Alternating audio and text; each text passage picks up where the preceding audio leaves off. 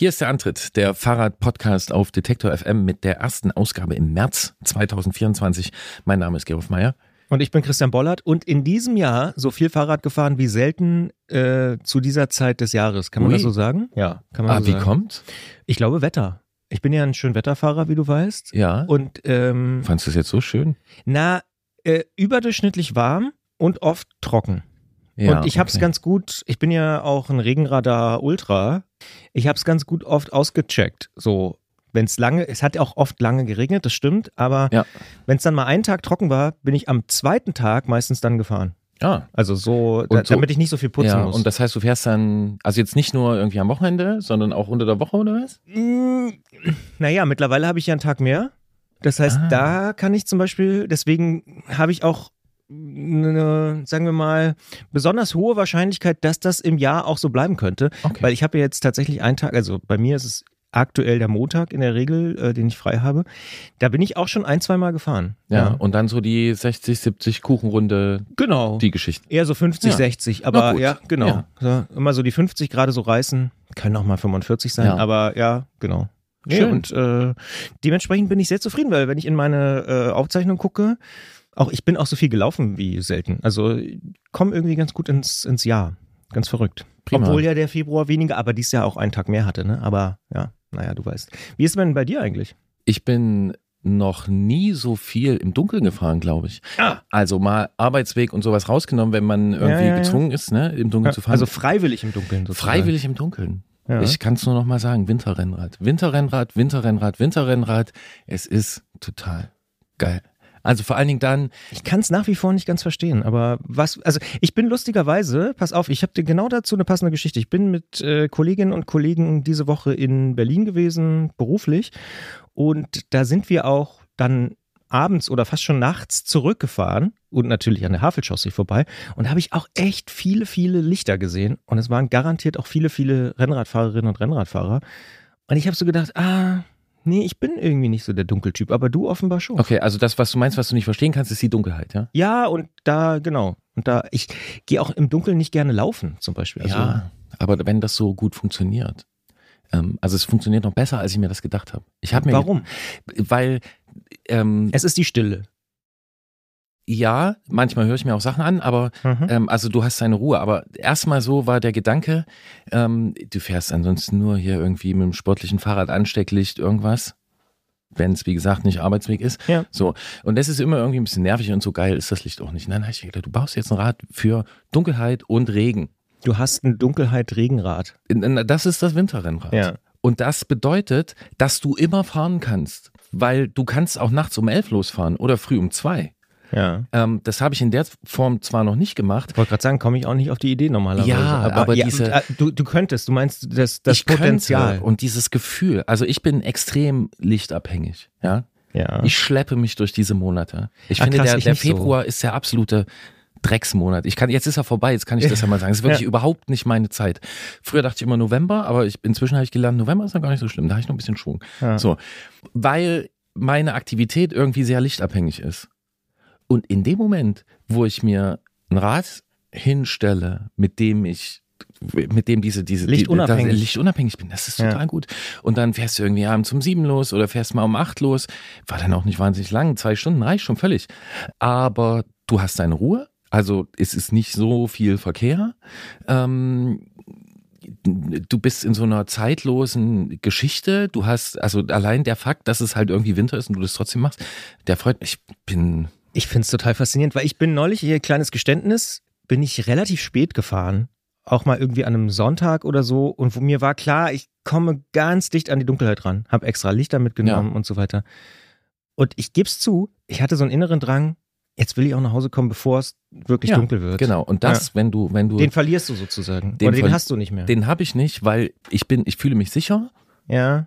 Also wirklich sicher mit diversen Maßnahmen an diesem Rad. Ich kriege alles mit. Ich habe da meine Ruhe. Es ist auch so ein bisschen dieses, also wenn man mal im Winter was macht, so rausgehen. Ne? Wir sprechen jedes Mal, wenn es schneit, darüber, wie geil das ist, dann durch die nachts, durch die beschneite Stadt zu gehen. Ist ja auch ohne so. Also guckst du ein bisschen zum rein, siehst so ein bisschen, was los ist. Und Siehst du, jetzt bin ich so in meinen Gedanken auf so einer Runde, dass ich gar nicht mehr weiß, was du mich gefragt hast. Nee, gar nicht schlimm. Ich habe ja eher erzählt, dass es bei mir so ist, dass ich, dass die Licht-Dunkel-Grenze dann auch wirklich so eine Grenze ist, wo ich dann auch wieder mit dem Rad zu Hause sein möchte. Und wenn und die so dich so nicht mehr begrenzt und du das feststellst, dass das... Das ist eine Befreiung, sagst du. Ja, weil dich das nicht mehr nervt. Mhm. Und weil du auch, also Schutzbleche kommen noch auf jeden Fall dazu, weil es regnet ja doch ab und zu und ich kann da jetzt eine 100% Asphalt zu fahren, das kriege ich einfach nicht hin. So, und dann, na, das ist einfach genetisch. Du wirst schon, nicht mal dreckig. Ja. Im Gegensatz zu irgendwie, wir wühlen uns im Winter immer durch den Schlamm. Klammer auf, Cyclocross geil. Ne? Aber so jetzt irgendwie alle 2-3 Tage das zu machen, muss ja auch nicht sein. Du wirst nicht mal dreckig. Deine Klamotten sehen gut aus. Das ist, also, ne, du musst dir nicht gleich in die Waschmaschine hauen, nach jedem Mal irgendwie deine Jacke. Es ist alles gut. Ja. Deswegen bin ich da wirklich, ich bin mir dankbar, dass ich das gemacht habe. Du bist dir dankbar. Was für ein schöner Anfang für diesen Podcast. Ich bin noch, eins muss ich noch anfügen. Bitte. Ich bin noch jemand dankbar. Gregor Schenk. Ach. Ja. Tiny Moves, Bleachers, wirklich ein super Song. Also Gregor Schenk hat recht. Ich kann das nicht einschätzen, ob das wirklich der Hit des Jahres ist, der Song des Jahres. Dafür sind ja noch ein paar Monate hin. Aber ja, und ich habe auch lange nicht so den Überblick. Aber es war mal wieder so ein Moment, wo ich einfach auch wieder dankbar bin. Ich bin nämlich nicht nur mir dankbar, sondern auch vielen anderen Menschen. Ja? Ganz früher, als dieser Podcast noch ganz klein war und wir immer hier Musik, 7 Songs, glaube ich, reingebastelt haben, da fand ich das auch schon immer total geil, dass mir eine Musikredaktion, auf die ich mich verlassen kann, dass die mir super Songvorschläge reinlegt in so einen Ordner. Das ist jetzt nicht mehr so, weil wir uns mit unserem begrenzten musikalischen Horizont hier die Bälle zuspielen. Aber ich habe Tiny Moves gehört und ich glaube, ich habe 2 Tage... Also nicht so viel anderes gehört. Ja. Ich fand, 40 Mal? Na, das 10 Mal. Weiß ich nicht. Ich kann das nicht genau sagen, aber es war halt wirklich... Ja. Hast du das Video gesehen? Ja. Das ist ja auch noch cool, ne? Ja, ist sehr cool. Weißt du, wer das ist? Ja. Ja. Und die sind ja wirklich verheiratet. Ja. Das ist wirklich seine Frau und sie hat irgendwie die Choreografie gemacht und so. Nö, also fand ich gut. Und er ist der Produzent von Taylor Swift. Und da habe ich sofort an dich gedacht. Als alter Swiftie. Ja, da müssen wir später nochmal drüber sprechen. Ja. Nicht jetzt, weil Fahrradpodcast und so. Aber das würde ich gerne noch mehr ergründen, was dich zum Swiftie macht. So ein bisschen hast du schon angedeutet, aber ich bin noch nicht zufrieden. Machen wir eines Tages. Aber Props gehen raus an Gregor auf jeden Fall. Ja. Und echt auch wieder gut, wenn mal wieder von außen Musik hereinkommt. Genau, außerhalb der Begrenzung auch wieder, ne? Also sozusagen. Und außerhalb der eigenen Erfahrung und auch des eigenen Algorithmus, ich verwechsel immer Algorithmus. Ja. Ich will nicht, dass mir immer was nach meinem Geschmack vorgeschlagen wird. So, habe ich schon mal gesagt. Ja. So, ich will was anderes. Danke, Gregor. So, können wir anfangen? Machen wir. Los geht's. Auf bekannten Faden, wir sprechen doch mal über das Fahrradfahren.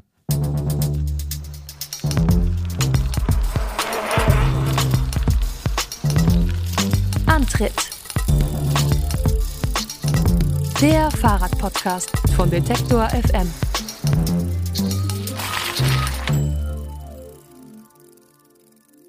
Ende Januar ist der Radaktivist Andreas Mandalka, auch bekannt unter dem Namen Natenom, bei Pforzheim mit vermutlich sehr hoher Geschwindigkeit von einem Autofahrer angefahren worden und daran verstorben. Mandalkas Tod hat deutschlandweit für Bestürzung gesorgt. Es hat mehrere Dutzend Gedenkfahrten gegeben. In Pforzheim waren über 500 Menschen auf Rädern zur Unfallstelle unterwegs. Unter ihnen Bastian Wetzke vom ADFC Pforzheim. Wir sprechen mit ihm über Natenom, die Ausfahrt, die Verwüstung einer eingerichteten Gedenkstätte und die Forderungen und Folgen von Natenoms Tod. Der Allgemeine Deutsche Fahrradclub, der ADFC, der hat seit November einen neuen Bundesvorsitzenden. Frank Masurat heißt er. Und er hat sein Amt angetreten und durfte sich gleich mit mehreren kniffligen und auch schwierigen Fällen befassen. Denn die Reform des Straßenverkehrsgesetzes ist ja im Bundesrat gescheitert. Das haben viele von euch mitbekommen.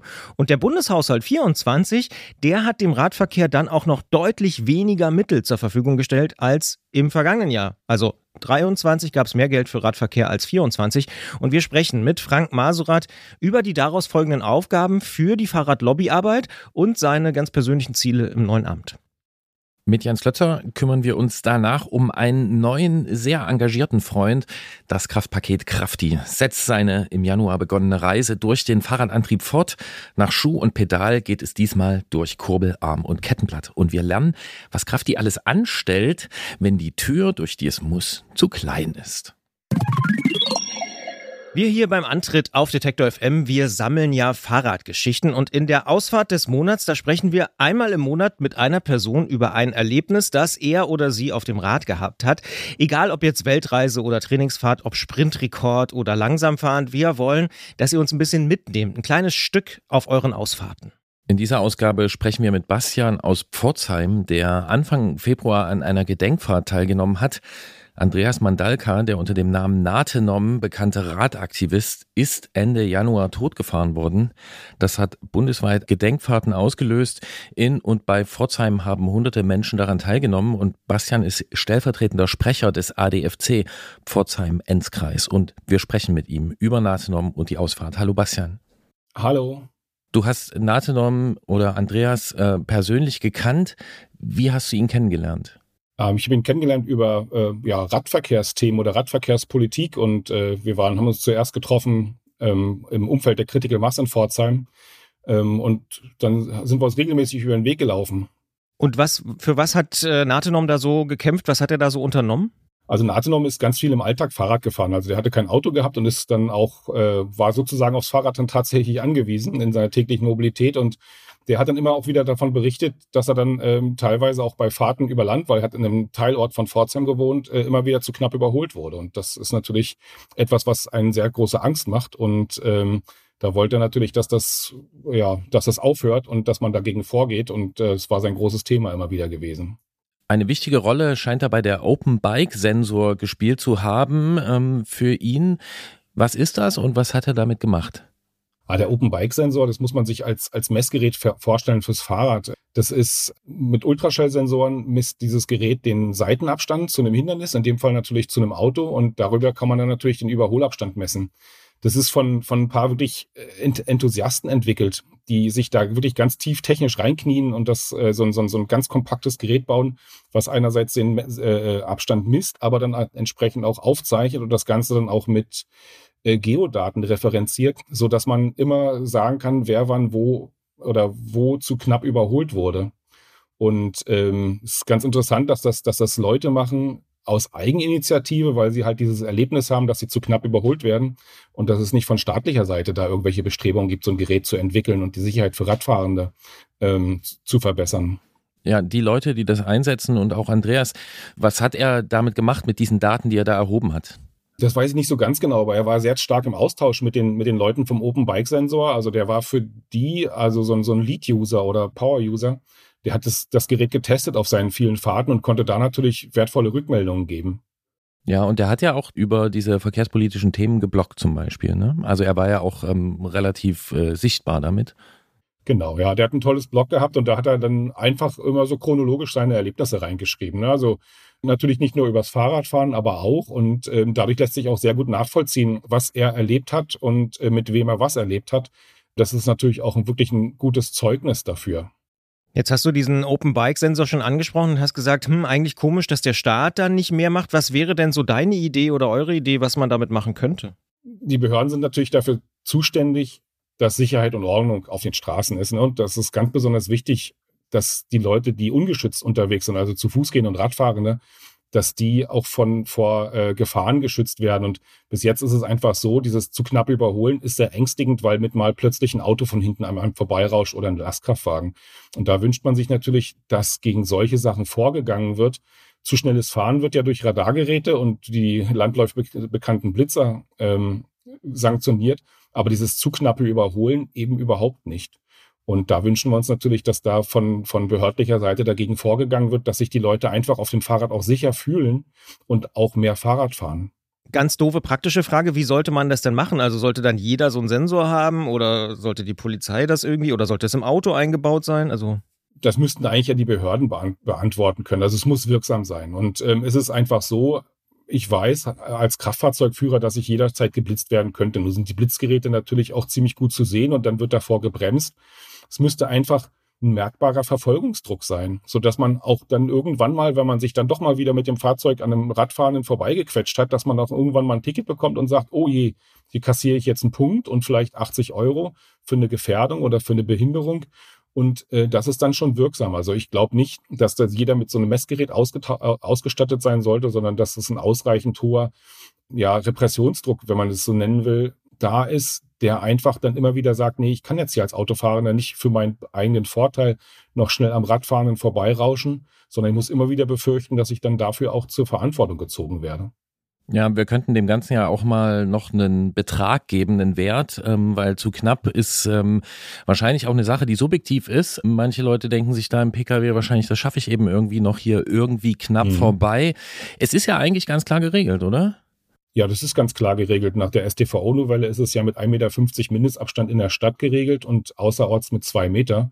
Und das bedeutet natürlich, dass dafür ein Spurwechsel notwendig ist und dass man einfach ausreichend Abstand hat, dass falls der Fahrradfahrer oder die Fahrradfahrende vor dem Auto zu Fall kommt, besteht gar nicht die Gefahr, dass ich mit dem Auto die Person überfahre. Das ist halt wirklich absolute Sicherheit, denn wenn man sich das Ganze in Kombination mit einem Doring-Unfall, also mit einer unvermittelt geöffneten Autotür mal denkt, das heißt also ein Radfahrender fährt an parkenden Autos vorbei, die Tür öffnet sich, er stürzt, kommt zu Fall und in dem Moment habe ich bei einem ausreichenden Überholabstand gar nicht die Gefahr, dass ich den Radfahrenden dann, der dann gestürzt ist, überfahre. Und heißt ja auch als Schlussfolgerung, wenn ich also je Richtung nur eine Fahrspur habe und da ist jemand auf dem Rad und ich will überholen, dann kann ich das nur tun, wenn auf der Gegenfahrbahn kein Verkehr ist. Genau. Also das ist dann eine ganz logische Sache, denn ich kann ja natürlich auch ein langsames Fahrzeug wie beispielsweise ein Traktor auch nur überholen, wenn ich komplett auf die Gegenfahrbahn fahre. Und was man immer noch mit bedenken muss, sind ja die unterschiedlichen Gefahrenpotenziale und wie sich das anfühlt. Also für einen Autofahrenden, der huscht schnell vorbei an einem Objekt. Für den ist es wahrscheinlich eher nur ein Objekt, der Radfahrende. Aber für denjenigen, der auf dem Fahrrad sitzt, ist es natürlich so, ganz unvermittelt ist mit einem Fahrzeug neben einem und man kann es fast schon berühren. Und das ist natürlich etwas, was die Leute dann wirklich besorgt. Und wenn man das Ganze mal umdreht, beschweren sich natürlich viele zu Fußgehende darüber, wenn sie zu knapp von einem Radfahrenden überholt werden. Und das ist so eine ähnliche Konstellation. Und ich bin auch strikt dagegen, dass man auch zu knapp an zu Fußgehende mit einem Fahrrad vorbeifährt. Aber da können sich die Leute dann das erste Mal auch wirklich reinfühlen, wie das dann ist, aus diesem Gefälle, aus der Gefahr. Also das schwerere und schnellere Fahrzeug überholt ein langsameres Objekt und stellt damit dafür eine Gefährdung dar und erschreckt das auch. Jetzt hast du relativ viel und wir auch über die Gefahren gesprochen, über das zu enge Überholen und jetzt ist ja bittererweise Andreas gestorben. Wisst ihr denn schon mehr über diesen Unfall?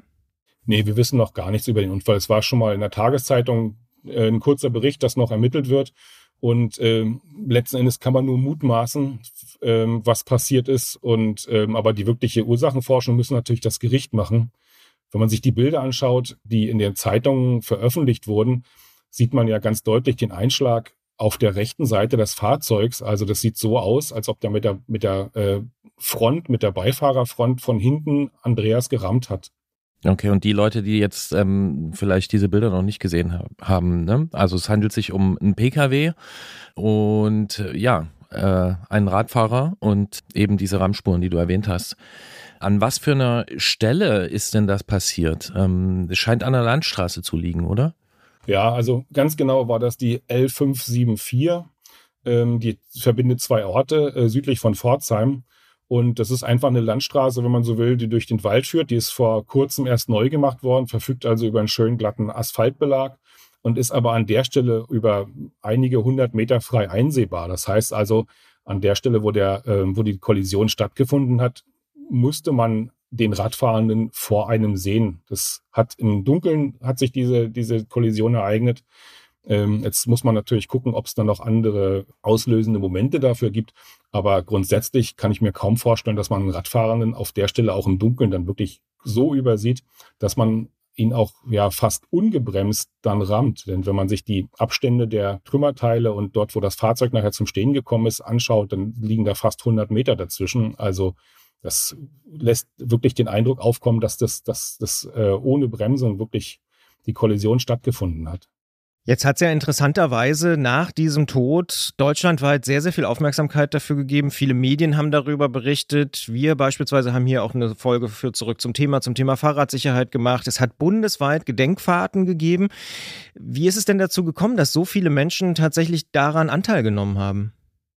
Andreas oder Natenom hatte eine bundesweite Bekanntheit. Also viele Leute haben gelesen, haben seinen Blog gelesen und er hat auch regelmäßig auf Twitter und später dann auf Mastodon über seine Erlebnisse berichtet. Und dadurch war er dann schon sehr bekannt. Und das, was viele ja teilen, ist ja dieses Gefühl des Gefährdetsein und dieses leichtfertigen Gefährdetsein im Straßenverkehr. Und dazu kommt natürlich noch, dass man relativ schlechte Chancen hat, Leute zur Verantwortung zu ziehen, die einen im Straßenverkehr dann gefährden. Also ich denke mal, dass sich da viele wiedergefunden haben in den Erlebnissen, die er hatte und die auch die Erlebnisse teilen, die dann täglich mit dem Rad unterwegs sind. Die Gedenkfahrt in Pforzheim oder die von Pforzheim losgegangen ist, an der du teilgenommen hast, wer hat die veranstaltet? Das waren mehrere Leute, also die aus mehreren Städten bundesweit, die haben sich relativ schnell zusammengefunden und da waren beispielsweise Leute aus Frankfurt oder Berlin mit dabei, die uns da an der Stelle auch wirklich gut unterstützt haben. Leider muss man sagen, haben die natürlich auch schon eine gewisse Erfahrung in der Organisation solcher Gedenkveranstaltungen, weil dort schon häufiger Ghostbikes aufgestellt werden mussten. Und das war aber eine ganz tolle Zusammenarbeit, sodass wir da wirklich richtig gut was auf die Beine gestellt haben. Auf dieses Ghostbike kommen wir natürlich noch im Gespräch, würde ich sagen. Aber was mich jetzt vor allen Dingen interessieren würde, ist, wie ist es denn ganz konkret abgelaufen? Also wie war diese Gedenkfahrt? Die Leute haben sich vor der Staatsanwaltschaft in Pforzheim getroffen und dann gab es mehrere Redebeiträge. Dann startete die Gedenkfahrt durch Pforzheim, führte an dem Polizeipräsidium Pforzheim vorbei und dann raus zur Stelle, wo dann die tödliche Kollision stattgefunden hat. Also wir sind einmal komplett durch die Stadt gefahren und auch die Steige hoch, die Andreas sehr oft befahren hat. Und dann durch die Ortschaften bis dann wirklich bis zu der Stelle, wo das Ghostbike aufgestellt wurde.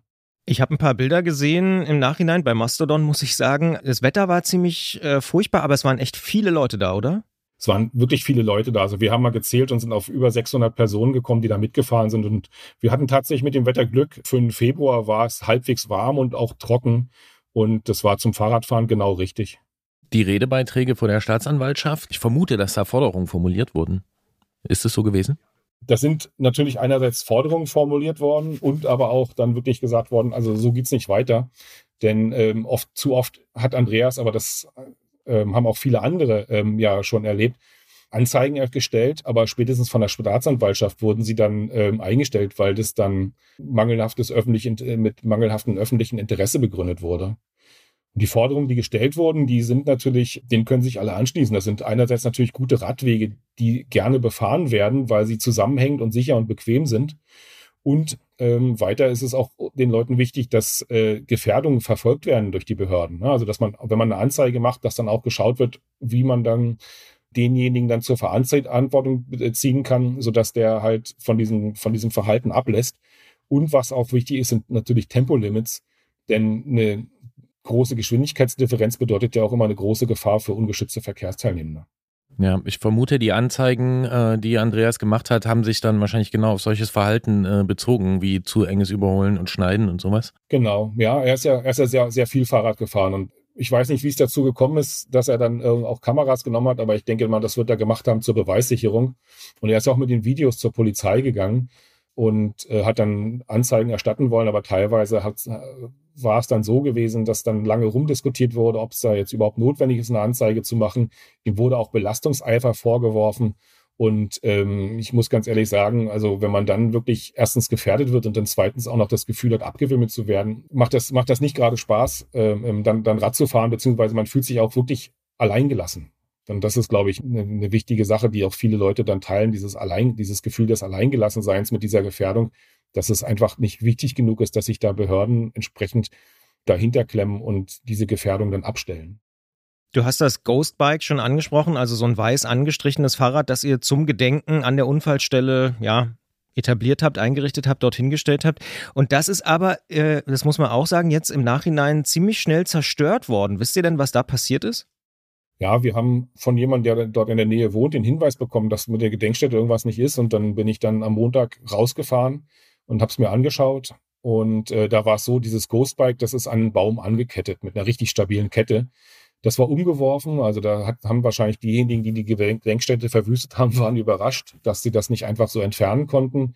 Und dann waren natürlich sämtliche Grablichter umgetreten, Blumen umgetreten, überall war Wachs verspritzt, die Laterne war umgetreten. Also da haben wirklich Leute diese ganze Gedenkstätte verwüstet. Und man fragt sich, ob es Hass ist auf Radfahrende oder was dahinter steckt. Also es hat wirklich die Leute nochmal so richtig fassungslos gemacht und erschüttert und fand ja nochmal einen bundesweiten Widerhall, dass man wirklich unmittelbar nach dem Aufstellen des Ghostbikes diese ganze Anlage wieder zerstört und verwüstet hat. Ich entnehme dem jetzt aber, dass ihr überhaupt nicht wisst, wer das gemacht haben könnte, aus welcher Richtung das kommt?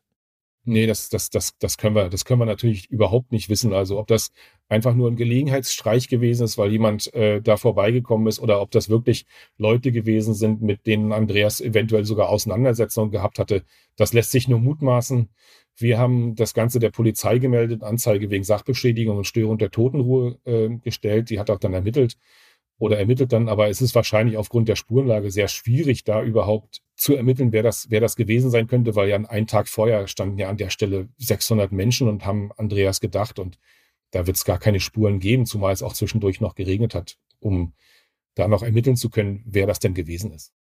Ich habe auf Twitter gelesen, dass auch Ordner angegriffen worden sein sollen. Ist das so? Ist das bei euch passiert? Ich habe es nicht mitbekommen, weil der Demonstrationszug von Pforzheim zur Stelle, der war natürlich sehr, sehr lang. Aber es haben Leute berichtet, dass sich Autofahrende da reingedrängelt haben und Ordner angegriffen haben. Aber konkrete Details kann ich dazu nicht nennen, weil die mir nicht bekannt sind. Was ich aber natürlich wahrgenommen habe, sind natürlich teilweise auch ungeduldige Autofahrende, die dann gehupt haben, als der Demonstrationszug durchgefahren ist. Und ich selbst war auch Ordner gewesen und habe das dann auch mitbekommen, dass nicht alle Leute sich darüber gefreut haben. Wie hast du denn diese Gedenkfahrt für dich persönlich so wahrgenommen? Für mich persönlich, also ich war tatsächlich überwältigt, dass so viele Leute an so einem kalten Februarwochenende dann nach Pforzheim kommen. Und das Ganze natürlich noch zur Faschingszeit, also wo das mit den Bahnen natürlich dann auch immer noch ein bisschen schwierig ist, mit Fahrrad mitgenommen zu werden. Also das war wirklich, wirklich schon überwältigend, dass diese große Anteilnahme bundesweit. Und wir hatten Leute dann, die kamen von Kiel bis München, von Berlin bis Frankfurt, wirklich von überall her. Und denen war das so wichtig, auch dieses Zeichen zu setzen, aber auch Andreas zu gedenken, weil das einfach nicht hinzunehmen ist, dass Leute im Straßenverkehr sterben. Ja, das finde ich interessant. Und übrigens glaube ich, da muss ich Bilder gesehen haben von Leuten, die auf dem Weg nach Pforzheim waren. Da hat es nämlich irgendwie furchtbar geregnet offensichtlich. Aber offensichtlich hattet ihr dann vor Ort Glück mit dem, zumindest Regen. Wir hatten vor Ort Glück mit dem Regen, aber es sind Leute, das weiß ich, aus Karlsruhe nach Pforzheim gekommen mit dem Fahrrad, und es sind Leute aus Stuttgart mit dem Fahrrad gekommen. Da weiß ich natürlich nicht, wie es unterwegs die Wetterbedingungen sind. Allerdings muss man sagen, die Leute, die da Fahrrad fahren, die sind natürlich auch hart im Nehmen und sind natürlich auch gut ausgestattet mit Bekleidung und so weiter. Es ist vielleicht schwierig jetzt an der Stelle zu sagen, wenn ich dich frage, was du mitnimmst. Ich versuche es mal nochmal anders zu formulieren. Ne? Also da ist jemand gestorben, der jahrelang darauf hingewiesen hat, auf die Gefahren im Straßenverkehr, und nicht nur die Gefahren, sondern auch konkret die Gefahren, die von solchem Verhalten, regelwidrigen Verhalten ausgehen, der ist letzten Endes sehr wahrscheinlich auch durch diese Umstände zu Tode gekommen. Was folgt daraus? Also was muss man da mitnehmen? Was folgt daraus auch im Sinne von, ich sag mal, politischem Wirken, gesellschaftlichem Wirken? Also für mich folgt daraus, dass gute und sichere Radwege was Selbstverständliches sein müssen und dass es ganz, ganz schlimm ist, wenn jemand im Straßenverkehr zu Tode kommt, und gerade jemand, der sich dann wirklich für gute Radwege eingesetzt hat. Und da wünsche ich mir einfach, dass es da mehr Nachdruck gibt und auch mehr politischen Willen, aber auch in den Verwaltungen mehr Umsetzungsbereitschaft, gute Radwege einzurichten. Denn man muss auch immer wieder sagen, hier und da mag es einen Radweg mal geben, aber es ist kein Netz. Und das Ganze müssen wir natürlich irgendwie als Netz denken und als Angebot. Und dann setzen sich die Leute aufs Fahrrad. Und da wäre es mir ganz wichtig, wenn wir mit den Forderungen, die ja schon seit vielen, vielen Jahren gestellt werden, einfach da Gehör finden, aber auch, dass sich das Ganze dann auch in entsprechender Infrastruktur niederschlägt, denn es ist ja völlig inakzeptabel, dass Menschen sterben und dass erst dann eine gewisse Aufmerksamkeit auf das Thema dann gerichtet wird. So zynisch das klingt, weil du es gerade so sagst, weil erst dann eine gewisse Aufmerksamkeit da drauf ist, aber jetzt ist ja tatsächlich da eine Aufmerksamkeit drauf. Macht dir das Hoffnung oder denkst du, naja, in 5 Wochen oder so ist es eh wieder vorbei? Das macht mir natürlich Hoffnung, dass sich dadurch dann was bewegt. Allerdings muss er natürlich dranbleiben, auch wir als ADFC, dass wir dann diese Forderung immer und immer wieder transportieren. Jetzt steht die Gemeinderatswahl im Juni an. Da werden wir natürlich auch abklopfen, ob die Kandidatinnen und Kandidaten welche Vorhaben sie da beim Radverkehr haben und somit natürlich auch für die Sicherheit der Leute und aber auch für die Steigerung der Lebensqualität in Pforzheim. Denn da haben wir noch eine ganze Menge Aufholbedarf, denn in den letzten Jahren ist wirklich sehr, sehr wenig da getan worden und da fehlt uns wirklich noch gute und sichere Radwege, wo die Leute dann gerne Fahrrad fahren. Wir haben hier in unserem Podcast im Dezember letzten Jahres 2 Stunden darüber gesprochen, unter welchen widrigen Umständen sichere Radinfrastruktur gerade auf dem Land überhaupt entstehen kann.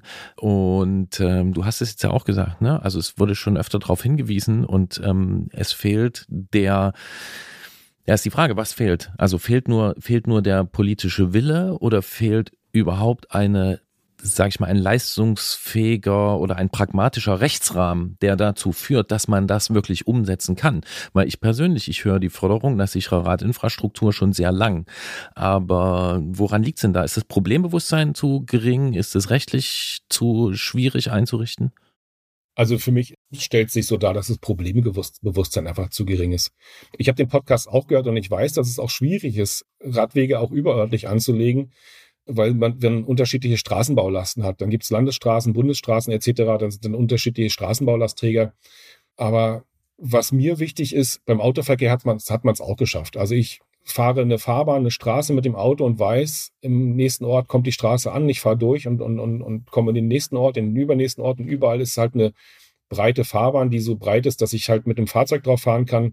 Die ist auch halbwegs in Ordnung gehalten und hört auch nicht einfach zwischendrin auf. Also das schaffen natürlich Kommunen, das schaffen Landkreise, das schafft man sogar an den Übergängen zwischen Bundesländern, dass man da mit dem Auto durchfährt. So, und genau das wünsche ich mir natürlich auch für den Radverkehr, dass nicht an irgendeiner Stelle, weil das mit der Straßenbaulast oder mit den Gemarkungsgrenzen nicht geklärt ist oder auch nicht geklärt werden will, dass man da durchgehende Radwegenetze hat, sodass die Leute die kurzen Wege auf dem Land natürlich auch mit dem Rad fahren. Und ich habe mal nachgeschaut in der letzten Erhebung Mobilität in Deutschland von 2017. Wenn man da schaut, sind 30% der Wege unter 5 Kilometer, auch auf dem Land und auf dörflichen Strukturen. Also da haben wir auch ein erhebliches Potenzial an Menschen, die da Fahrrad fahren könnten.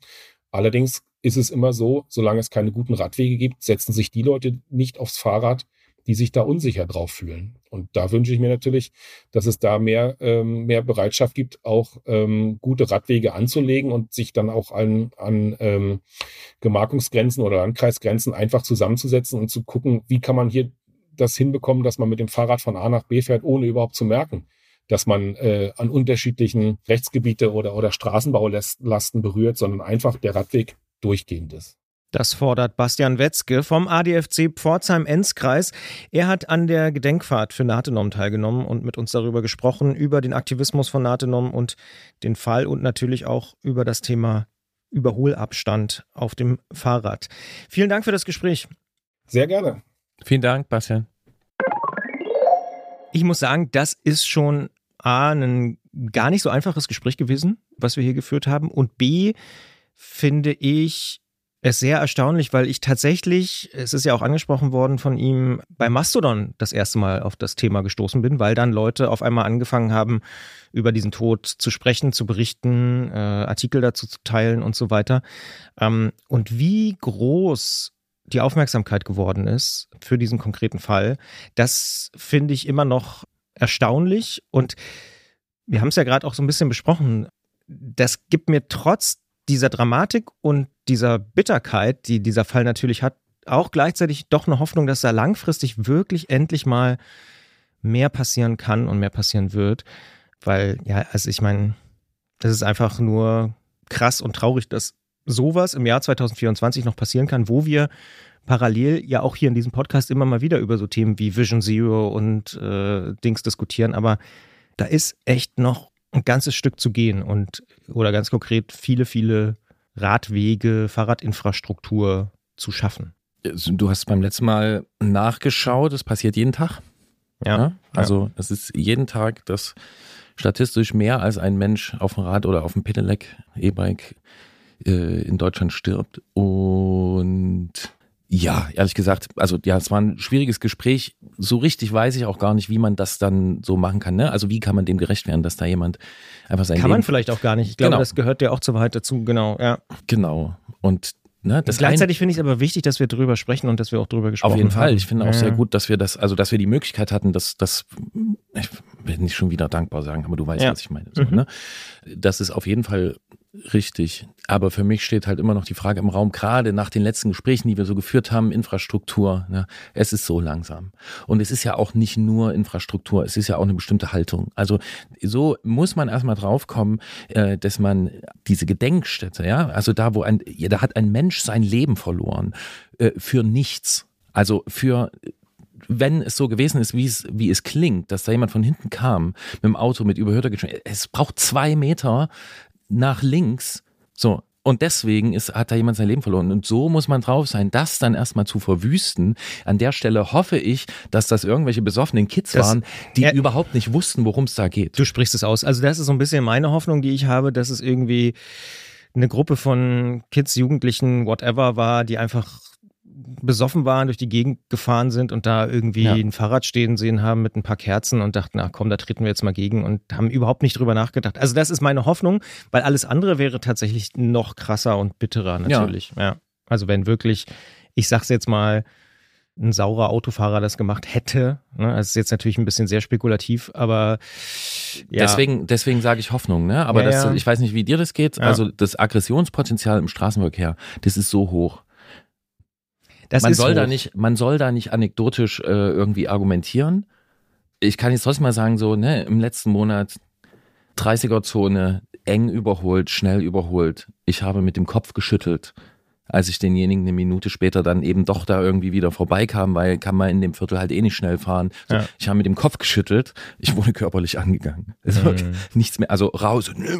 So, also die Leute sind on fire und es ist ein Stress und ein Druck in diesem Verkehr, Halleluja. Ja, ich glaube aber auch, das haben wir auch schon mal besprochen, das hat auch was mit dem Wandel an sich zu tun. Ja, ich glaube, dadurch, dass wir, ne, also da gibt es so verschiedene Aspekte. Also das eine ist, ja, Autofahrende verlieren sozusagen Platz in vielen Situationen. Das ist so eine Verlustangst, die, glaube ich, dann manchmal eben auch zu sowas führt. Und ich glaube, das Blöde und Bescheuerte und vielleicht auch besonders Herausfordernde gerade ist, wir sind auch noch nicht in dem neuen Zustand, wo dann die Fahrradinfrastruktur cool ist und wo auch dieser Autofahrer, der dich da angepöbelt hat, vielleicht in Ruhe mit dem Fahrrad da hätte langfahren können oder von mir aus auch mit seinem Auto, aber halt mit viel weniger Autos und mehr Fahrradfahrenden und so. Also wir sind in so einer Zwischenphase, wo sozusagen, ich sage jetzt mal, wir als Radfahrende, wir sind total unzufrieden, weil es nicht schnell genug geht. Und die anderen, um jetzt mal diese Duopolität da irgendwie aufzumachen, die sind auch zufrieden, weil sie noch nicht in einer Struktur sind, mit der sie wiederum leben können, weil ihnen gefühlt was weggenommen wird. Und wir sind da so, ich glaube, das erzeugt auch viel dieser Reibung, dieser Wandelprozess. Aber weil, ne, sind wir jetzt wieder bei, in den Niederlanden oder so, passiert dir das so gut wie nie. Da haben die Autofahrer das viel selbstverständlicher durch die Infrastruktur und durch den Alltag gelernt. Natürlich wirst du auch da mal angepöbelt. Also es ist auch nicht so, dass es das Paradies ist oder so. Aber es ist schon auffällig, finde ich auch. Ist ein bisschen schwierig, wie du sagst, anekdotisch. Aber es passiert mir tatsächlich natürlich hier oder in Deutschland deutlich häufiger, als wenn ich dann dort mal unterwegs bin. Da im Gegenteil habe ich eher so das Gefühl, ah ja, okay, jetzt kommt ein Fahrradfahrer, muss ich halt mal anhalten. Oder ich kann gerade nicht überholen, weil ich nicht auf die Gegenspur wechseln kann. Ja. Das ist schon, ich habe trotzdem da langfristig Hoffnung, dass wir da vorankommen. Das stimme ich dir zu, stimme ich dir in fast allen Punkten zu. Ist trotzdem ein Problem. Ja, und ich würde nicht mal, also spätestens nach dem Gespräch mit Isabel, würde ich nicht mal sagen, dass wir sauer sind, wie du sagst, wir als Radfahrende, dass es zu langsam geht. Sondern ich bin da einfach sauer, dass es überhaupt nicht passiert oder dass es nicht dazugehört. Ja. Dass es nicht dazugehört und dass so ein verdammter Radweg von Dorf A nach B, das braucht teilweise 15 Jahre, das braucht 20 Jahre und da geht's eben, da sind wir wieder bei dem, es geht um Leben und Tod. Ja, da geht's um Leben und Tod, weil das haben wir jetzt an diesem Beispiel gemerkt und da fahren Kinder zur Schule. Ja. Und auch wenn's, und ob's die Oma oder der Opa oder sonst jemand ist, ja so, es... Ja, es gehört ja und manchmal dazu, Haltung, aber es gehört nicht standardmäßig dazu. Ich glaube, das ist der Punkt. Also es ist sozusagen, manchmal machen sie es, manchmal bauen sie dann auch. Ne? Aber und das meine ich. Also das eine ist die Haltung, dieses aggressive Verhalten und dieses Aufgeladensein in Verkehrssituationen. Und das andere ist aber irgendwie ein Rechtsrahmen, der dafür sorgt, was dann umgesetzt wird. Naja. Einen Aspekt will ich trotzdem noch reinbringen, weil ich mich tatsächlich, du hast von dem Autofahrer erzählt, ich habe mich diese Woche tatsächlich über einen Radfahrer aufgeregt. Der hat alle geschnitten, ist immer links an den Autos vorbei, ist über rote Ampeln gefahren. Alle waren irgendwie, also ich fand's richtig respektlos und scheiße. Und da habe ich so gedacht, ey, am Ende wollen wir doch alle irgendwie ein vernünftiges Miteinander. Und wenn du so fährst und dich so benimmst, kein Wunder. Also da würde ich als Autofahrer auch irgendwie mit dem Kopf schütteln mindestens und denken, was ist denn das für ein Idiot irgendwie? Ja, kenne ich auch. Und vor allen Dingen, ich habe neulich vor wenigen Tagen jemand Bescheid gegeben, mit dem ich unterwegs war, habe gesagt, du bist eben super knapp an demjenigen vorbeigefahren. Also ne, Fußgänger, der hat sich übelst erschrocken. Schau mal bitte. Mhm. So, weil das ist dann noch, also wenn wir noch einen Fußverkehr mit reinnehmen, dann ist das, da ist natürlich auch Raum für Verbesserung. Und um das mal jetzt hier ganz nett abzuschließen, ich bin eben hier ins Studio gefahren mit dem Fahrrad und habe mich mit einem Autofahrer freundlich gegrüßt. Es war eine Engstelle, wir haben uns da arrangiert, alles okay. So kann es auch gehen und so läuft es auch oft, muss ich auch dazu sagen. Genau.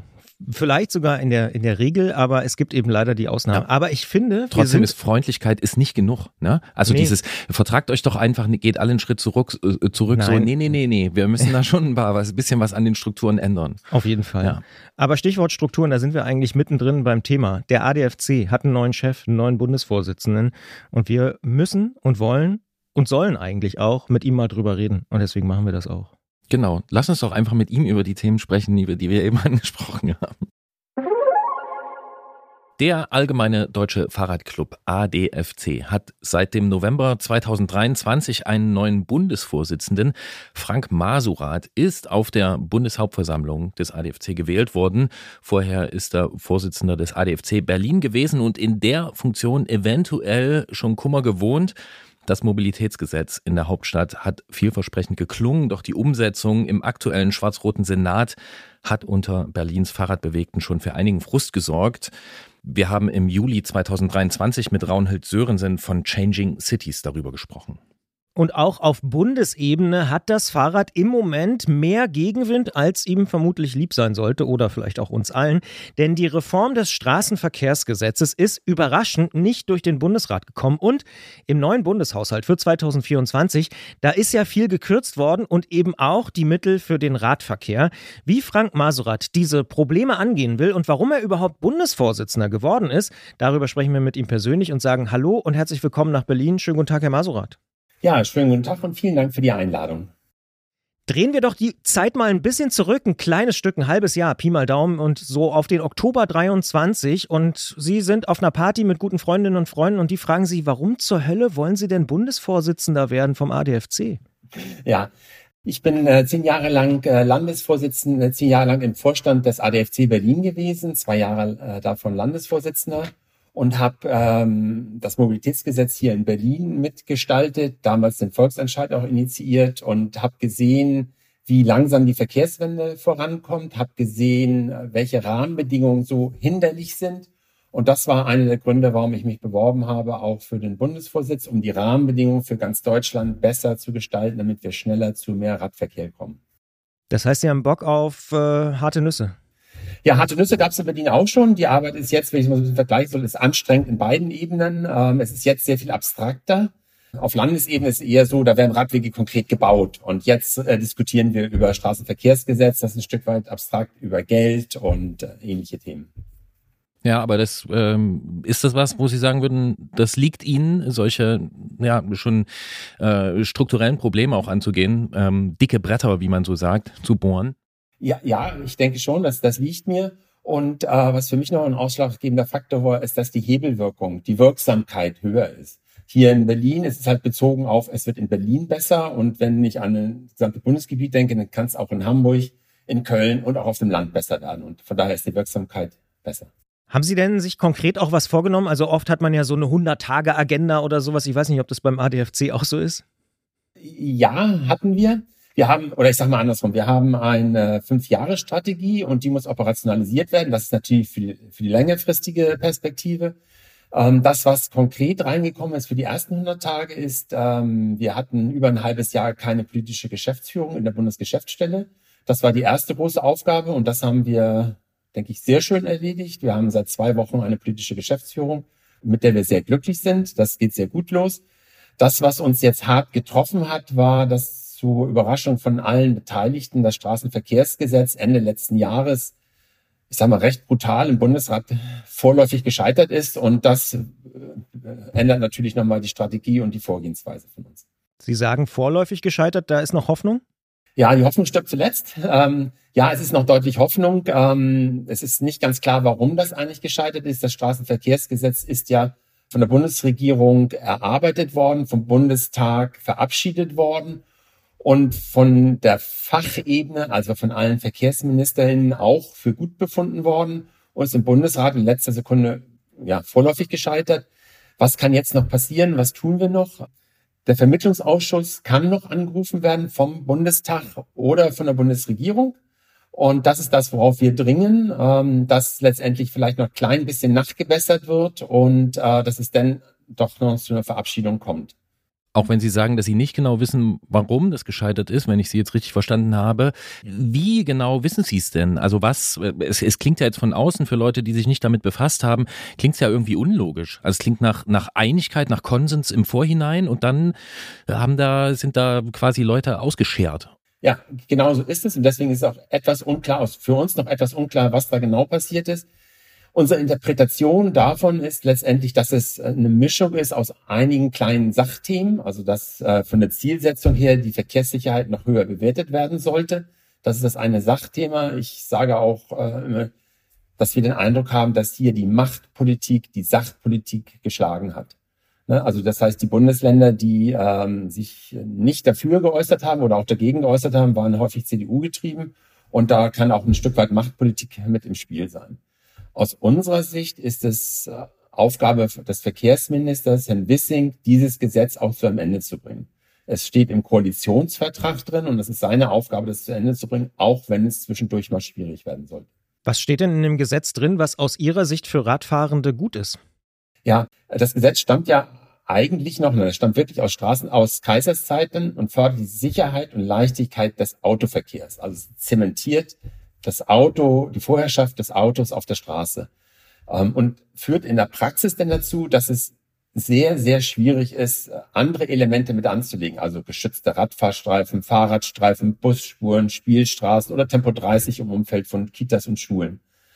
Das ist sehr schwierig, da müssen aufwendige Untersuchungen für durchgeführt werden, das dauert sehr lange, dann gibt es sehr viele Klagen dazu und das ist das Gegenteil von schnell Verkehrswende erreichen. Jetzt haben Sie schon gesagt, es könnte nochmal der Vermittlungsausschuss angerufen werden. Welche Wege beschreiten Sie denn als ADFC, um diese eben skizzierten Lösungen doch noch zur Umsetzung zu bringen? Wir haben einmal Öffentlichkeitsarbeit betreiben wir dazu. Das heißt, wir haben in Wissing auch einen offenen Brief zu dem Thema geschrieben und haben ihn verlangt, dass er sich dafür noch einsetzt, den Vermittlungsausschuss anzurufen.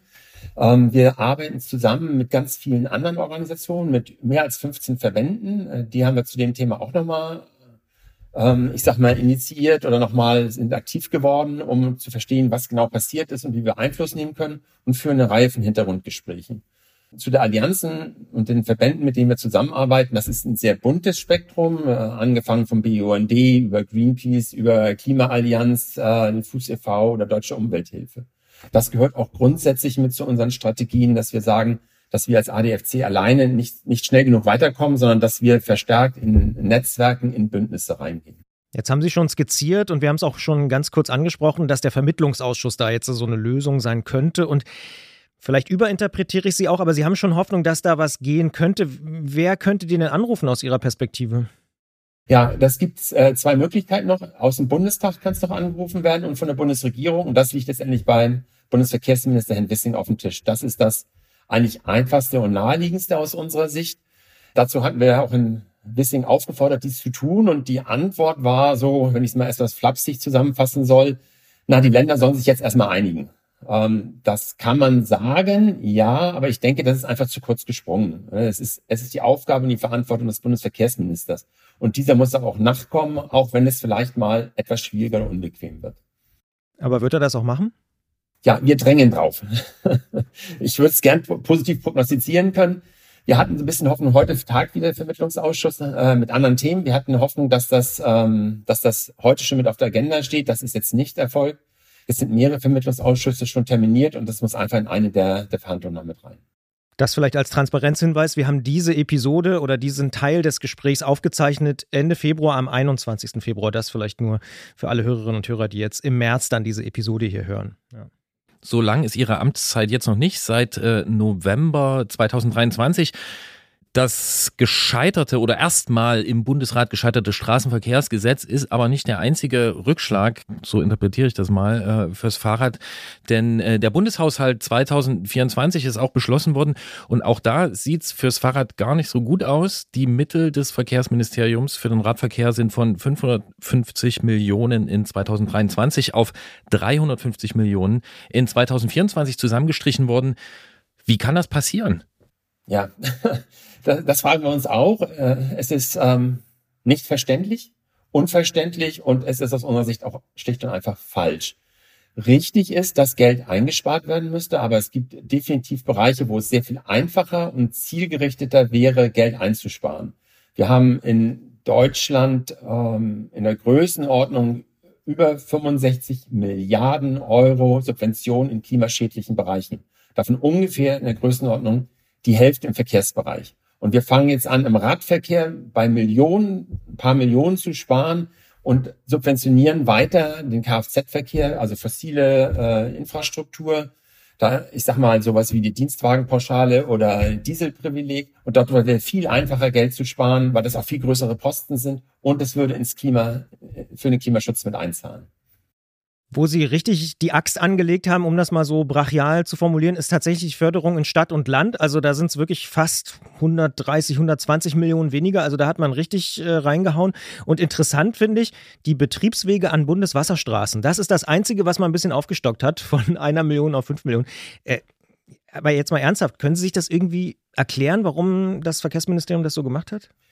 Ja, die einzige Erklärung ist, dass der Radverkehr für das Bundesverkehrsministerium keine Priorität hat. So einfach, das ist die einzige Erklärung, die ich so dafür habe. Was auch zusätzlich noch schlimm ist, dass Geld geplant war für Stellplätze an Bahnhöfen, um die Intermodalität, letztendlich Radverkehr und Bahnen zu stärken. Auch dort ist sogar das Programm gestoppt worden. Auch das tut weh. Aus meiner Sicht haben wir für den Radverkehr gerade sehr heftigen Gegenwind. Und wir müssen dringend mal wieder den Berg runterfahren, um wieder zügiger und schneller zu werden. Ich finde, das ist aber auch einer meiner Themen. Ich denke, wir müssen zur Verkehrswende schneller werden.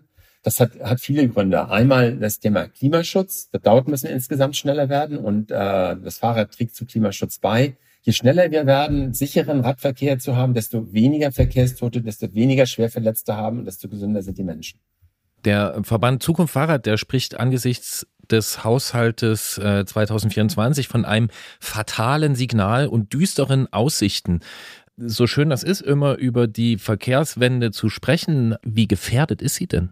Ja, also ich denke, dass sie insgesamt nicht gefährdet ist. Es ist nur so, dass wir viel zu langsam sind. Und im Moment drohen langsamer zu werden in der Umverteilung des Platzes, in der Möglichkeit, Mobilität für alle Menschen zu schaffen. Und das ist schwierig.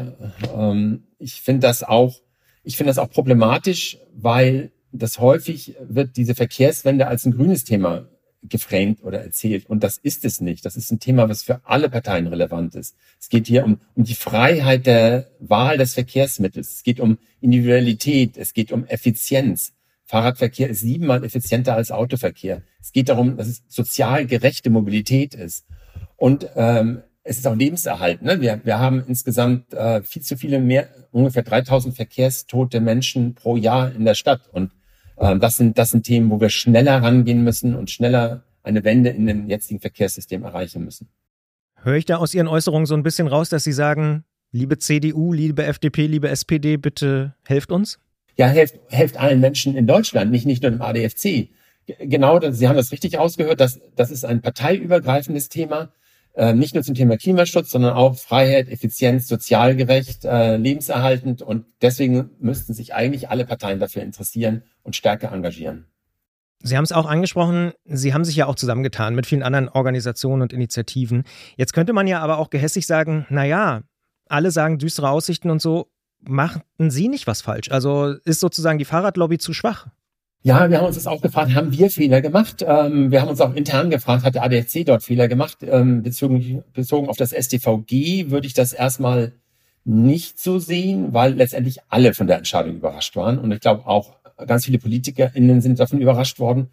Das nicht. Was wir als ADFC sicherlich machen müssen, ist, dass wir noch breiter kommunizieren, dass wir noch mehr positive Geschichten zum Radverkehr erzählen und dass wir stärker in die Bündnisse reingehen, mit stärkeren Partnern, mit anderen Partnern zusammen agieren. So haben wir zum Beispiel ein Positionspapier jetzt mit der Allianz pro Schiene und Gewerkschaften, also einen sehr ungewohnten Kooperationspartner, erarbeitet und veröffentlicht. Und in diese Richtung sollten wir stärker und werden wir stärker arbeiten.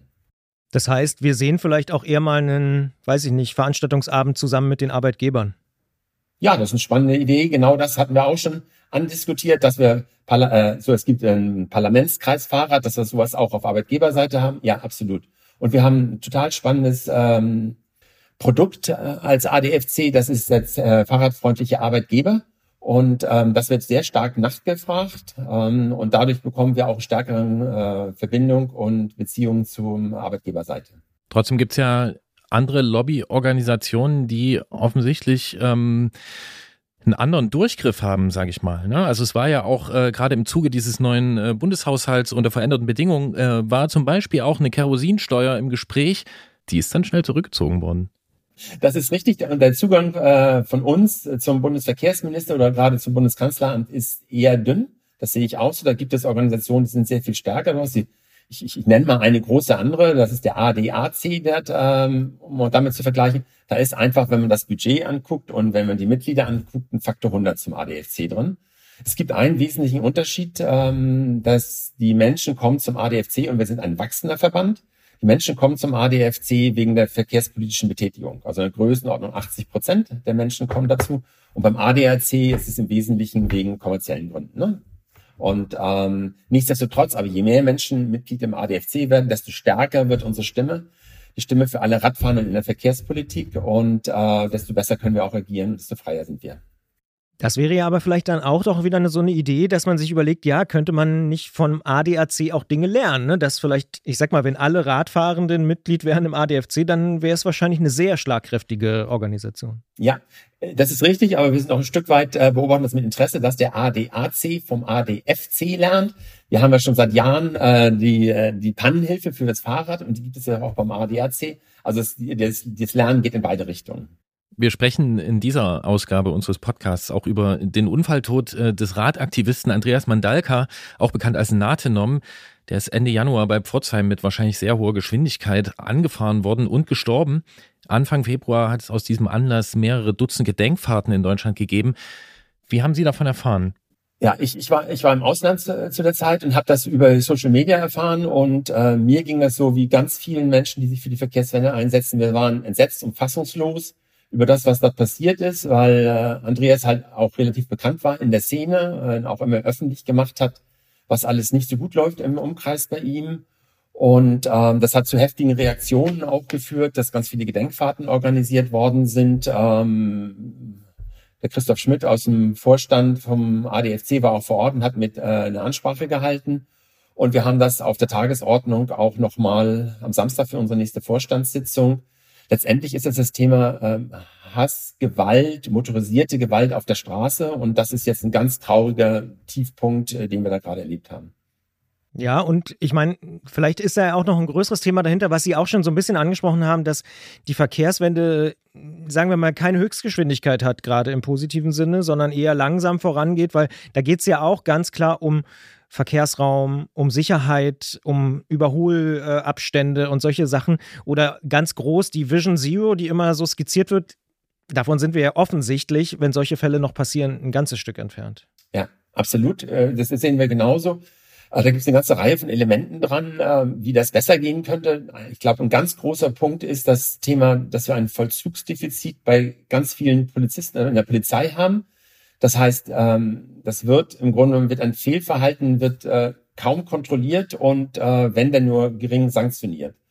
Und wir sehen das auch beim Parken auf Radwegen, das was immer wieder passiert. Die Polizei guckt halt häufig weg und wir müssen da zu mehr Klarheit hinkommen und zu einer, nicht nur punktuellen Offensive der Polizei, sondern dass das regelmäßig kontinuierlich überwacht wird und auch stärker sanktioniert wird. Dass das so ein bisschen in den Alltag übergeht. Das haben wir auch schon diskutiert hier in diesem Podcast, dass sozusagen Polizistinnen und Polizisten das auch wirklich, ich sag's jetzt mal so, sanktionieren oder bestrafen. Genau. Das wäre auch Ihre Forderung. Ja, absolut. Wobei ich mich an der Stelle immer frage, ne, diesen Appell, das zu tun, den höre ich schon sehr lang. Also den gibt es ja immer wieder. Und ich frage mich dann immer, ob es da nicht vielleicht irgendeine grundlegende Änderung noch geben sollte. Auch wenn wir schon darüber gesprochen haben, dass die Änderungen, von denen wir eigentlich gedacht haben, sie würden in Kraft treten, jetzt erstmal doch nicht kommen. Also ist doch eigentlich kein Zustand, dass man da immer appellieren muss. Bitte kontrolliert das. Ja, ich stimme Ihnen zu. Das ist ein Thema, was auf Bundesebene schwer zu bewegen ist, weil die Polizei ja länderweit organisiert ist. Und hier in Berlin haben wir zum Beispiel öfter Gespräche auch mit der Polizeipräsidentin und das Thema adressiert. Dann wird das punktuell in unserer Wahrnehmung ein bisschen besser und dann lässt es letztendlich wieder nach. Ich glaube, da gibt es noch einen anderen Faktor dazu, dass das auch ein gesellschaftliches Thema ist. Dieses Thema, naja, da habe ich falsch geparkt, da gibt es ein bisschen Gelächter abends beim Bier drüber, wenn ich mich gerade außerhalb der Fahrradbubble bewege. Und die Idee, dass wir da als Gesellschaft anders darauf reagieren müssen, ist noch nicht da. Also ich mache ein konkretes Beispiel. Ich wohne in einer kleinen Nebenstraße und am Wochenende ist die komplett zugeparkt. Die nächste Kreuzung hier ist komplett zugeparkt. Und wenn hier Feuer ist, dann brenne ich ab. Da kommt keine Feuerwehr durch. Das ist offensichtlich. Aber wenn man das anspricht abends, dann sagen wir, ja, kommst du, der parkt mal falsch. Und da jetzt hatte ich mal nicht so Bewusstsein. Ja. Zoomen wir mal ein bisschen raus. Also, Sie haben jetzt diese neue Position, Sie beschäftigen sich noch mehr wahrscheinlich oder sagen wir mal Vollzeit, noch intensiver und vor allen Dingen auch mit der Metaebene, mit dem Fahrrad. Was ist denn so Ihr Lieblingsfahrrad? Nein, ich habe kein Lieblingsfahrrad. Ich fahre gerne Fahrrad. Ich habe was für mich Neues gemacht im letzten und vorletzten Jahr. Ich habe mir ein Faltrad gekauft. Und bin zum Beachvolleyball-Camp mit Freunden zusammen gewesen in Valencia und habe dann so eine kombinierte Bahn-Faltrad-Tour gemacht, so für mehrere Wochen, um dorthin zu kommen. Und mit dem Faltrad kann ich halt schnell einfach in die Bahn rein, ohne diese Reservierungspflicht zu haben. Und das fand ich total spannend. Das war mal was Neues und war schön. Jetzt verrate ich Ihnen was, jetzt haben Sie Gerolf Meyer auf Ihrer Seite. Wunderbar. Ja, bis wohin, wie sind Sie gefahren mit dem Zug? Bis Valencia. Also man hört immer so von Leuten, ja, bis Frankreich kommt man und dann Barcelona, Madrid geht auch noch, Valencia ist dann schon noch immer noch einen Schritt weiter. An einem Tag bis dorthin mit dem Zug oder? Ich war mehrere Wochen unterwegs und hab das auch, ich bin Genussradler. Also ich mache das auch schöne Sachen und mache auch größere Strecken durchaus mit dem Zug. Und was total schön ist, ist auch mit dem Schiff zu fahren. Also ein Jahr bin ich von Genua nach Barcelona mit dem Schiff gefahren über Nacht und im anderen Jahr von Barcelona nach Rom mit dem Schiff. Und das ist halt wie eine Mischung Schiff, Fahrrad, Bahn. Aber das heißt, das Faltrad ist so eine neue Faszination, oder? Ja, genau. Ich habe ein Faltrad gekauft, mit dem man auch Touren machen kann. Also es ist nicht so ein klein klappbares, was ich für den Pendelverkehr im Berufsverkehr brauche, sondern eins, mit dem ich auch mal 30, 40 Kilometer über Schotterstraße bergauf, bergab fahren kann. Ist ein bisschen schwerer zu tragen, aber für die Bahn ist das genau okay. Und wenn man in großen Städten wie Barcelona und Paris übernachtet, ist es auch hilfreich, das Fahrrad mit in das Hotelzimmer nehmen zu können, damit es am nächsten Morgen auch noch da ist. Nur eine Anmerkung, ich bin tatsächlich neulich auch wieder sehr überrascht gewesen, wie cool Falträder sein können, was sie auch für eine gute Übersetzung haben, aber das nur am Rande. Da zieht auch ein neues Thema für diesen Podcast am Horizont auf. Ich wollte nur fragen, ohne dass Sie es jetzt ganz konkret benennen müssen, also die Modelle, die mir in Frage kommen, es könnte ein US-amerikanisches sein, es könnte ein britisches sein oder ein deutsches. Welches von den dreien ist es? Es ist ein 24-Zoll-Fahrrad und die Firma fängt mit dem Buchstaben T an. Ah, okay, alles klar. Nee, dann ist es noch ganz woanders her. Okay, super. Auf welche Radfahrt freuen Sie sich als nächstes, Herr Masurat? Ja, ich bin gerade überlegen, wie ich dieses Jahr nach Valencia kommen kann. Das ist das eine. Und mit meiner Freundin planen wir eine Tour durch die Alpen. Und da sind wir gerade am Vorausplanen. Und wir haben eine ADFC-Veranstaltung europaweite in Gent. Da bin ich auch schon drüber nachdenken, wie ich da am sinnvollsten hinkomme. Ja, die in Gent haben wahrscheinlich einige auf dem Zettel, auch unserer Hörerinnen und Hörer. Dann vielleicht ganz am Ende nochmal rausgezoomt, was macht Ihnen eigentlich Mut bei all den Problemen, die wir jetzt hier auch in diesem Podcast thematisiert haben, für die nächsten Wochen und Monate? Ja, Mut macht mir im Wesentlichen, dass es ganz viele Menschen gibt, die sich für das Thema mit einsetzen, dass ich auch hier in der ADFC Bundesgeschäftsstelle habe ich ganz viele neue Menschen kennengelernt, die total engagiert dabei sind. und dass wir ein gemeinsames Ziel verfolgen. Das finde ich eigentlich mutmachend. Die Perspektive, die ich halt sehe, ist, dass wir auch stärker uns noch einsetzen in Netzwerken, dass ich auch an anderen Verbänden Menschen kennenlerne, die sich für das Thema einsetzen. Und das ist immer wieder motivierend und positiv. Frank Masurat ist seit November 2023 Bundesvorsitzender des Allgemeinen Deutschen Fahrradclubs ADFC. Wir haben mit ihm darüber gesprochen, was er sich vorgenommen hat in seiner Amtszeit, wie mit dem Straßenverkehrsgesetz umzugehen ist, das dann doch nicht so durch den Bundesrat gekommen ist, wie man sich das gedacht hat, und gekürzten Mitteln im Bundeshaushalt und natürlich auch, wie man mit dem Faltrad bis nach Valencia kommt. Wir sagen vielen Dank. Ich bedanke mich. Und ich wünsche gute Reise nach Valencia, in die Alpen und zur Velocity. Danke. Ich komme kurz auf unser Vorgespräch zu diesem Gespräch zurück, also auf die Moderation vorher. Motorisierte Gewalt, hat Frank Masurat gesagt. Das habe ich als Hashtag in den letzten Tagen öfter gesehen. Ja. Weil das genau dieses... das beschreibt es ganz gut, ne? Das beschreibt es ganz gut. Mhm. Genau. Ansonsten, was sagst du zu dem Gespräch?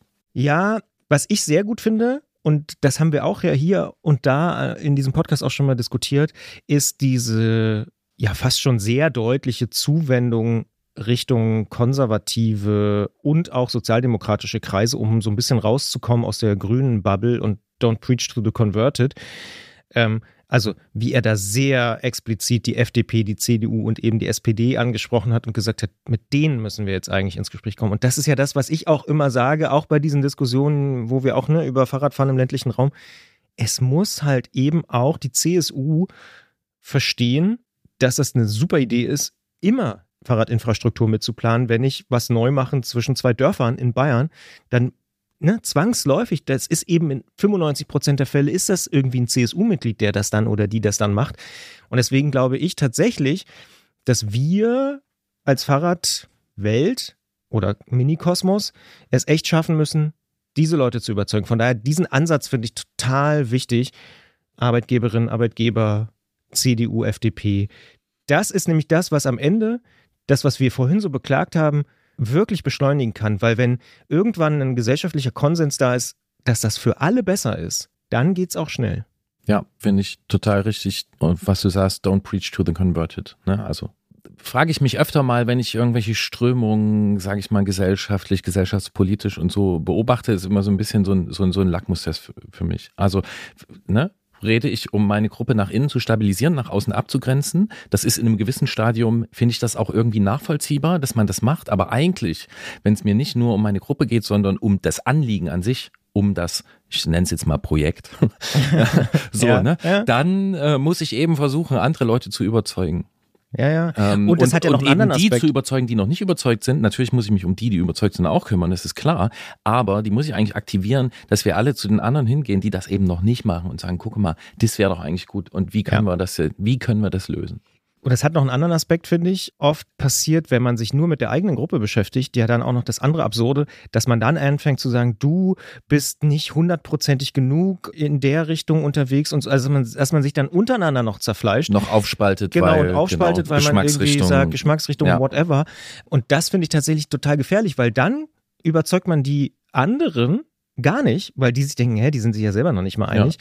Ja. Ne? Also deswegen, und das begegnet mir auch tatsächlich dann relativ oft, dass wenn Leute überzeugt sind, die vielleicht auf den ersten Blick jetzt erstmal nicht überzeugt sind, vielleicht ein CDU- oder CSU-Landrat, der auf einmal sagt, ja stimmt, ist eigentlich viel besser, das sind die dann am Ende auch was bewegen. Also da passiert dann oft was, weil die müssen dann nicht mehr groß noch diskutieren mit den Grünen und der SPD, sondern klar, die sind dann auch dabei. Also, ja gut, da haben wir das. Das haben wir auch schon mal. Wer setzt eigentlich was durch? Ne? Mhm. Das kann man jetzt vom Fahrradfahren weggehen. Ja. So. Also das komischerweise die Konservativen dann... Mhm.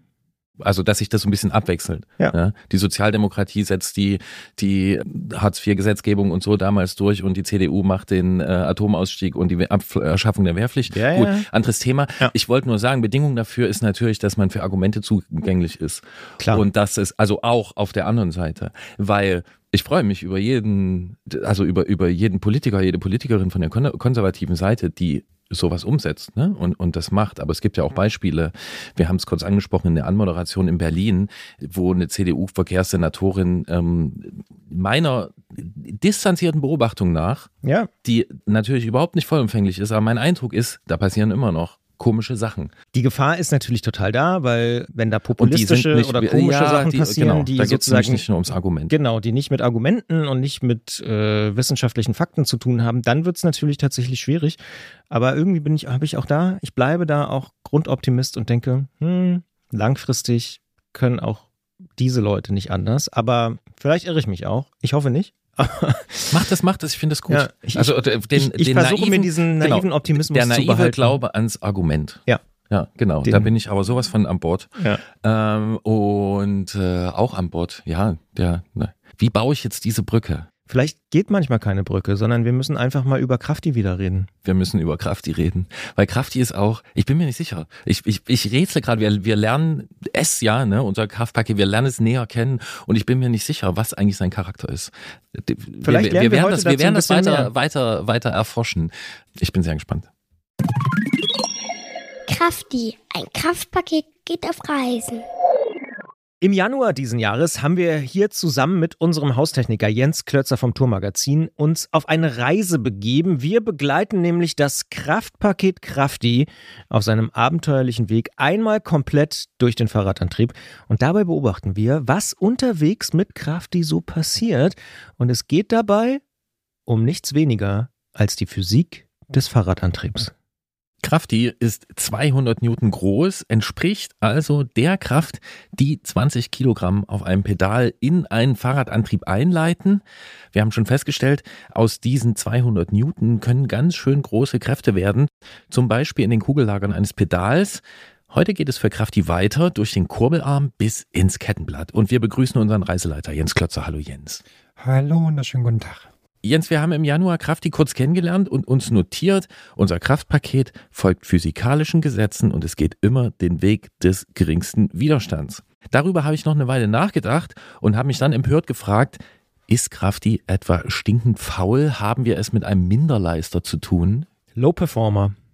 Nee, das kann man so nicht sagen, weil die Größe von Krafti oder wie stark oder wie schwach oder wie faul oder wie fleißig er ist, wird sozusagen von äußeren Umständen bestimmt. Da kann Krafti gar nichts dafür. Also es hängt davon ab, ob ich jetzt mit den 20 Kilo ins Pedal trete oder mit mehr oder weniger ob Hebel wirken oder irgendwas anderes mit Krafti passiert.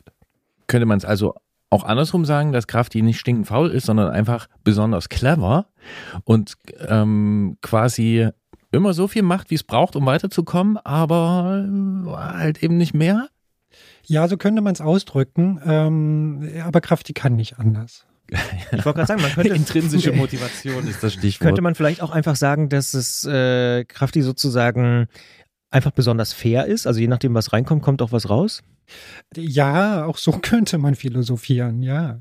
Das sind halt die physikalischen Gesetze, die uns in der Natur so umgeben. Ja, nur philosophieren machen wir hier nicht in diesem Podcast, das ist mal klar.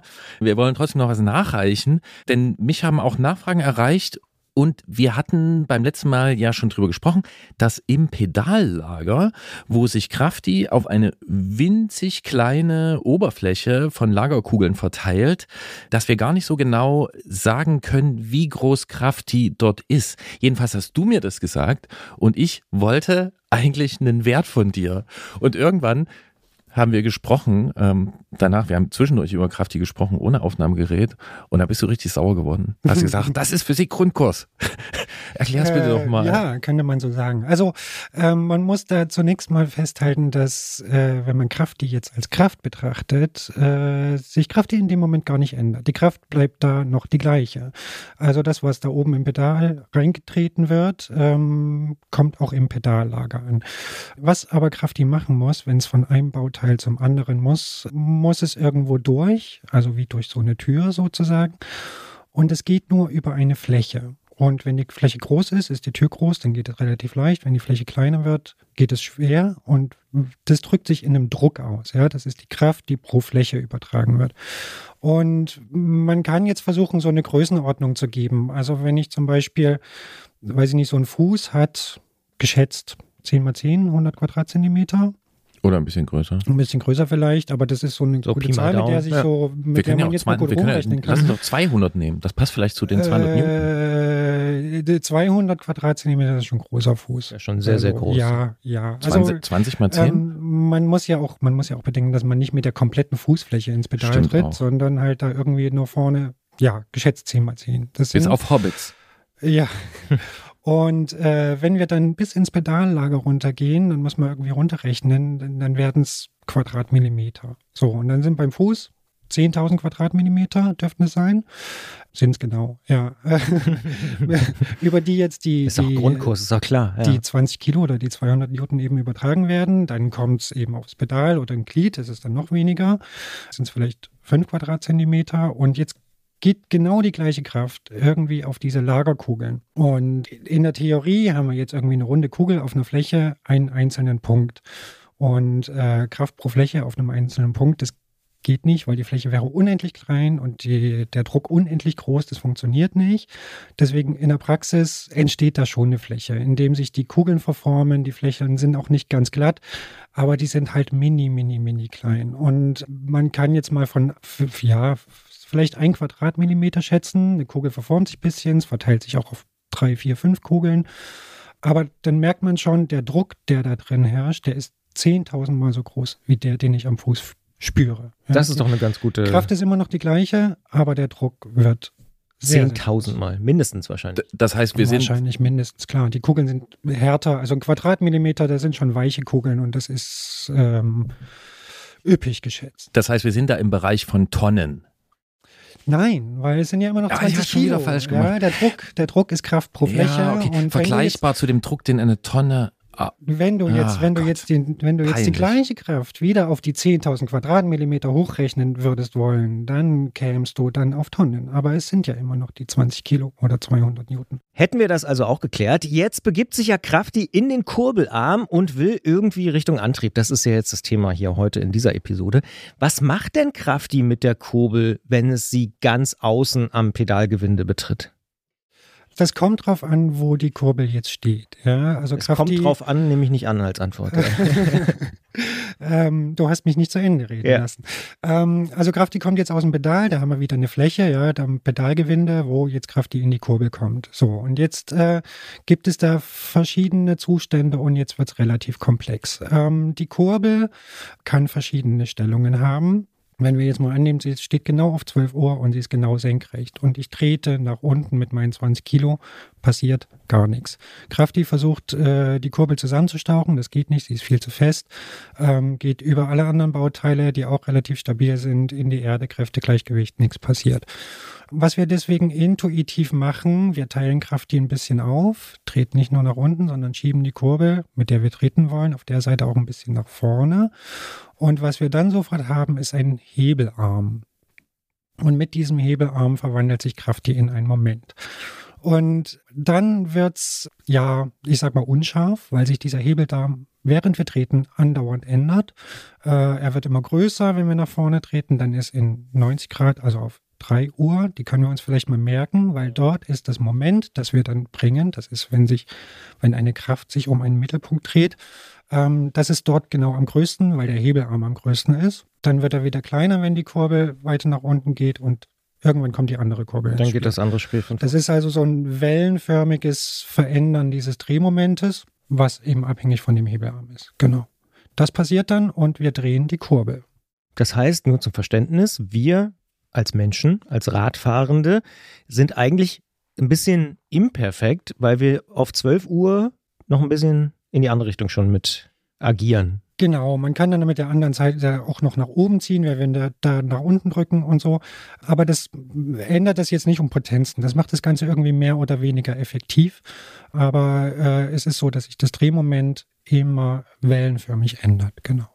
Ich finde das faszinierend. Die Vorstellung, dass eigentlich, also in diesem, genau auf 12 Uhr, wie du sagst, dass da eigentlich nichts passieren würde, weil man einfach nur senkrecht auf den Erdboden den Druck ausüben würde. Genau. Also wir haben noch einen kleinen Hebelarm, nämlich vom Pedal, aber der geht in die falsche Richtung. Ja. Wenn wir da jetzt nicht gewichtsmäßig ausgleichen würden, würde das Fahrrad umkippen. Mehr und nicht. Was ich dich fragen wollte, nennt man deswegen diesen Punkt? Und auch den, der ihm gegenüber liegt, nämlich auf 6 Uhr Todpunkt. Das ist der Todpunkt, genau. Wie auch bei Motoren, weil da die Kraft quasi nichts bewirken kann. Und man muss über diesen Punkt drüber, da reicht ein absolutes Minimum, dann funktioniert es sofort, aber genau dieser Punkt ist der sogenannte Todpunkt. Ja, und jetzt hast du Moment gesagt und auch beim letzten Mal schon Moment gesagt. Und es gibt, glaube ich, schon immer mal wieder Missverständnisse zwischen quasi oder Verwechslung zwischen dem Moment und dem Moment. Also der Moment, das Moment. Hier reden wir vom Neutrum. Ne? Genau, was ist das nochmal genau? Also wir sagen, korrekt heißt es Drehmoment. Und das ist eine Kraft, die um einen Mittelpunkt dreht. Und die Größe dieses Drehmomentes ist abhängig vom Hebelarm. Wie lang quasi der Weg ist zwischen dem Mittelpunkt und dem Punkt, an dem die Kraft angreift. Einheit ist Newton mal Meter, also Kraft mal Weg. Das heißt, wenn der Hebelarm größer wird, Entschuldigung, nicht Kraft mal Weg, sondern Kraft mal Hebelarm. Wenn der Hebelarm größer wird, wird das Drehmoment größer, obwohl die Kraft gleich bleibt. Und bei kleinerem Hebelarm haben wir ein kleineres Drehmoment bei auch gleicher Kraft. Das ist der Unterschied zwischen Kraft und Drehmoment. Also die Kraft oder quasi wie stark sich etwas drehen will, sage ich mal so. Ist das so? Ja, genau. Ja. Genau. Okay. Kennen wir ja sogar auch von, ja, zum Beispiel Motoren, von E-Bikes. Da spricht man ja auch von einem Drehmoment, richtig? Ja, genau, mit dem der Motor versucht, den Antrieb weiterzudrehen. Man kennt es von überall. Also das begegnet uns beim Schraubenschlüssel, an der Kaffeemaschine, beim Einstellknopf vom Herd. Überall üben wir einen Drehmoment aus. Wir versuchen mit einer Kraft. Und wenn es halt so schwer geht, brauchen wir einen größten Hebelarm. Zum Beispiel einen Schraubenschlüssel. Okay, und dann? Der Drehmoment am Herd, der ist mir noch nie so bewusst geworden, aber jetzt, wo du sagst, ja. Das Drehmoment. Ja. Christian. Das. Sofern du noch Drehknöpfe hast am Herd. Habe ich. Ja, ich auch. Jens, du auch? Ja, ich auch. Super. Also wir sind hier die von der Drehmoment-Koch-Fraktion. Jetzt frage ich mich, wie muss so eine Kurbel ausgelegt sein, dass die diesem Drehmoment und dieser auf- und abschwellenden Kraft, wenn ich das richtig verstehe, dass sie dem standhält? Oder nicht nur dem standhält, ich ergänze, sondern auch noch sinnvoll mit dieser umgeht. Genau, also es muss natürlich effektiv sein und das heißt mal in erster Linie, dass sie sich nicht ineinander verdreht, wenn wir mit dem Hebelarm aufs Pedal drücken, sondern dass die Kraft wirklich in das Drehmoment umgesetzt wird und nicht die Kurbel irgendwie in sich verdreht wird, das ist das eine. Dann darf sie sich auch nicht in Längsrichtung verbiegen oder nur minimal, damit wir da keine Verluste haben oder damit wir da nicht irgendwie ein schwammiges Tretgefühl haben, sondern dass das eben relativ steif ist. Das ist bei den 20 Kilo, die wir da reinbringen, bei den Konstruktionen, die wir noch haben, relativ egal. Aber wenn jetzt ein Sprinter da mit 120, 140 Kilo Maximum reintritt, dann wird es dann langsam konstruktiv. Jetzt fällt mir ein anderes unserer Themen ein. Wir haben darüber gesprochen. Beginnt im Herbst 2023, dass Shimano Kurbeln zurückruft, die geklebt sind, die hohl sind. Ja, das heißt, ich habe einen Kurbelarm, der wiegt, der hat ein bestimmtes Gewicht, ich sage jetzt einfach mal 200 Gramm. Ja. So, ne, als Material. So, und dann könnte ich jetzt ja sagen, naja, ich habe da 200 Gramm Material, baue ich halt meinen Kurbelarm drauf. Ist diese Verwindungssteifigkeit oder Verdrehsteifigkeit, die du genannt hast, ist die der Grund dafür, dass man diese 200 Gramm nicht einfach irgendwie nimmt, sondern dass man die aufbläst, dass sie einen größeren Querschnitt haben, damit das steifer wird? Ja, absolut. Ja, genau. Also man so versucht es, wie am ganzen Fahrrad natürlich auch möglichst leicht zu bauen, damit das jetzt nicht eine Tonne wiegt, aber eben den Kräften standhält oder sie in die richtige Richtung leitet, da wo Kräfte eben lang möchte. Und ja, das ist Leichtbau. Ja, kann man hohl bauen und mit Wänden versehen, dann wird das Ganze leichter, aber genauso steif wie Vollmaterial, das deutlich mehr wiegt. Deswegen diese großvolumigen Alurahmen zum Beispiel? Zum Beispiel, genau. Das hat genau diesen Grund. Und dass diese Kurbeln kaputt gegangen sind, liegt meiner Meinung nach genau an dieser Krafteinleitung, die vom Pedal kommt, dass die so auseinandergezogen werden. Das sind ja zwei zusammengeklebte Halbschalen, ein Kurbelarm.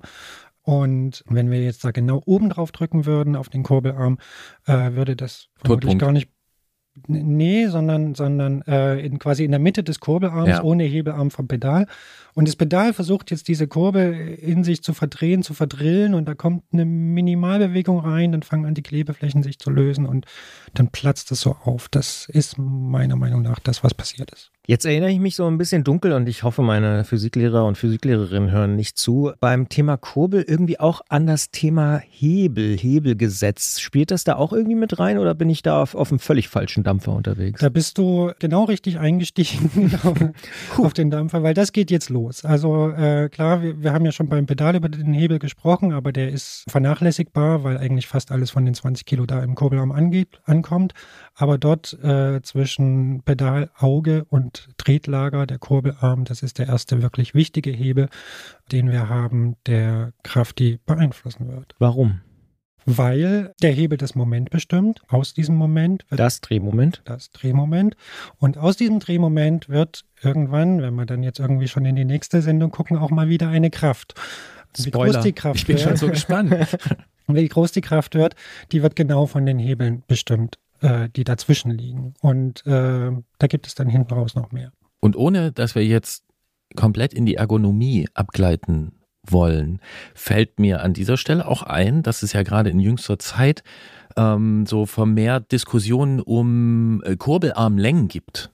Ne? Also ich sag mal im Extrem, es gibt Kinderkurbeln, die sind, weiß ich nicht, 150 Millimeter oder noch kürzer, noch 120 kürzer, ja. Irgendwas. Mhm. Ja, weil ein Kind hat kürzere Beine, vielleicht weniger Kraft, kommt vielleicht nicht auf die 20 Milchpackungen und so. Und dann gibt es das ganz lang. Und ich kann mich an Zeiten erinnern, da ist man früher besonders lange Kurbeln gefahren, zum Beispiel im Gelände. Und gerade gibt es wieder so eine Tendenz zu kürzeren Kurbeln. Das spielt da schon auch mit rein, oder? Das hat alles was mit diesem Hebelgesetz zu tun und den Auswirkungen, richtig? Das hat alles was mit diesem Hebelgesetz und diesen Auswirkungen zu tun, genau. Also wenn ich eine längere Kurbel nehme, dann erzeuge ich mit der gleichen Kraft, mit meinen 200 Newton, ein größeres Drehmoment. Das heißt, ich kann dann stärker an der Kette zerren. Das hat aber auch Nachteile. Ich muss nämlich mehr Weg zurücklegen. Der Kreis, den das Pedal beschreibt, wird größer. Drehzahl? Die Drehzahl, ja, mit Gangschaltung zusammen und so, spielt dann natürlich auch eine Rolle, ja.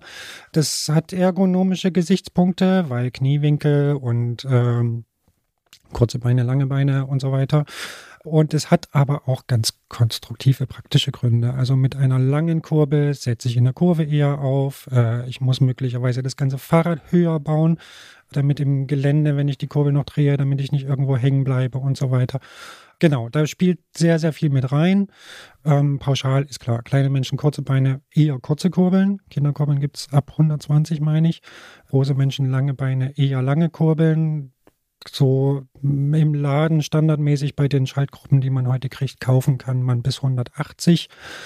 Wahrscheinlich ist es sinnvoll für sehr große Menschen, noch größer zu fahren, aber dann wird es kompliziert. Also man kriegt sowas kaum. Und es ist dann auch im ganzen Fahrradkonstrukt. Also eine 200 Millimeter lange Kurbel, da muss man dann schon bei Schräglage ein bisschen überlegen, wann man wieder anfängt mit Treten.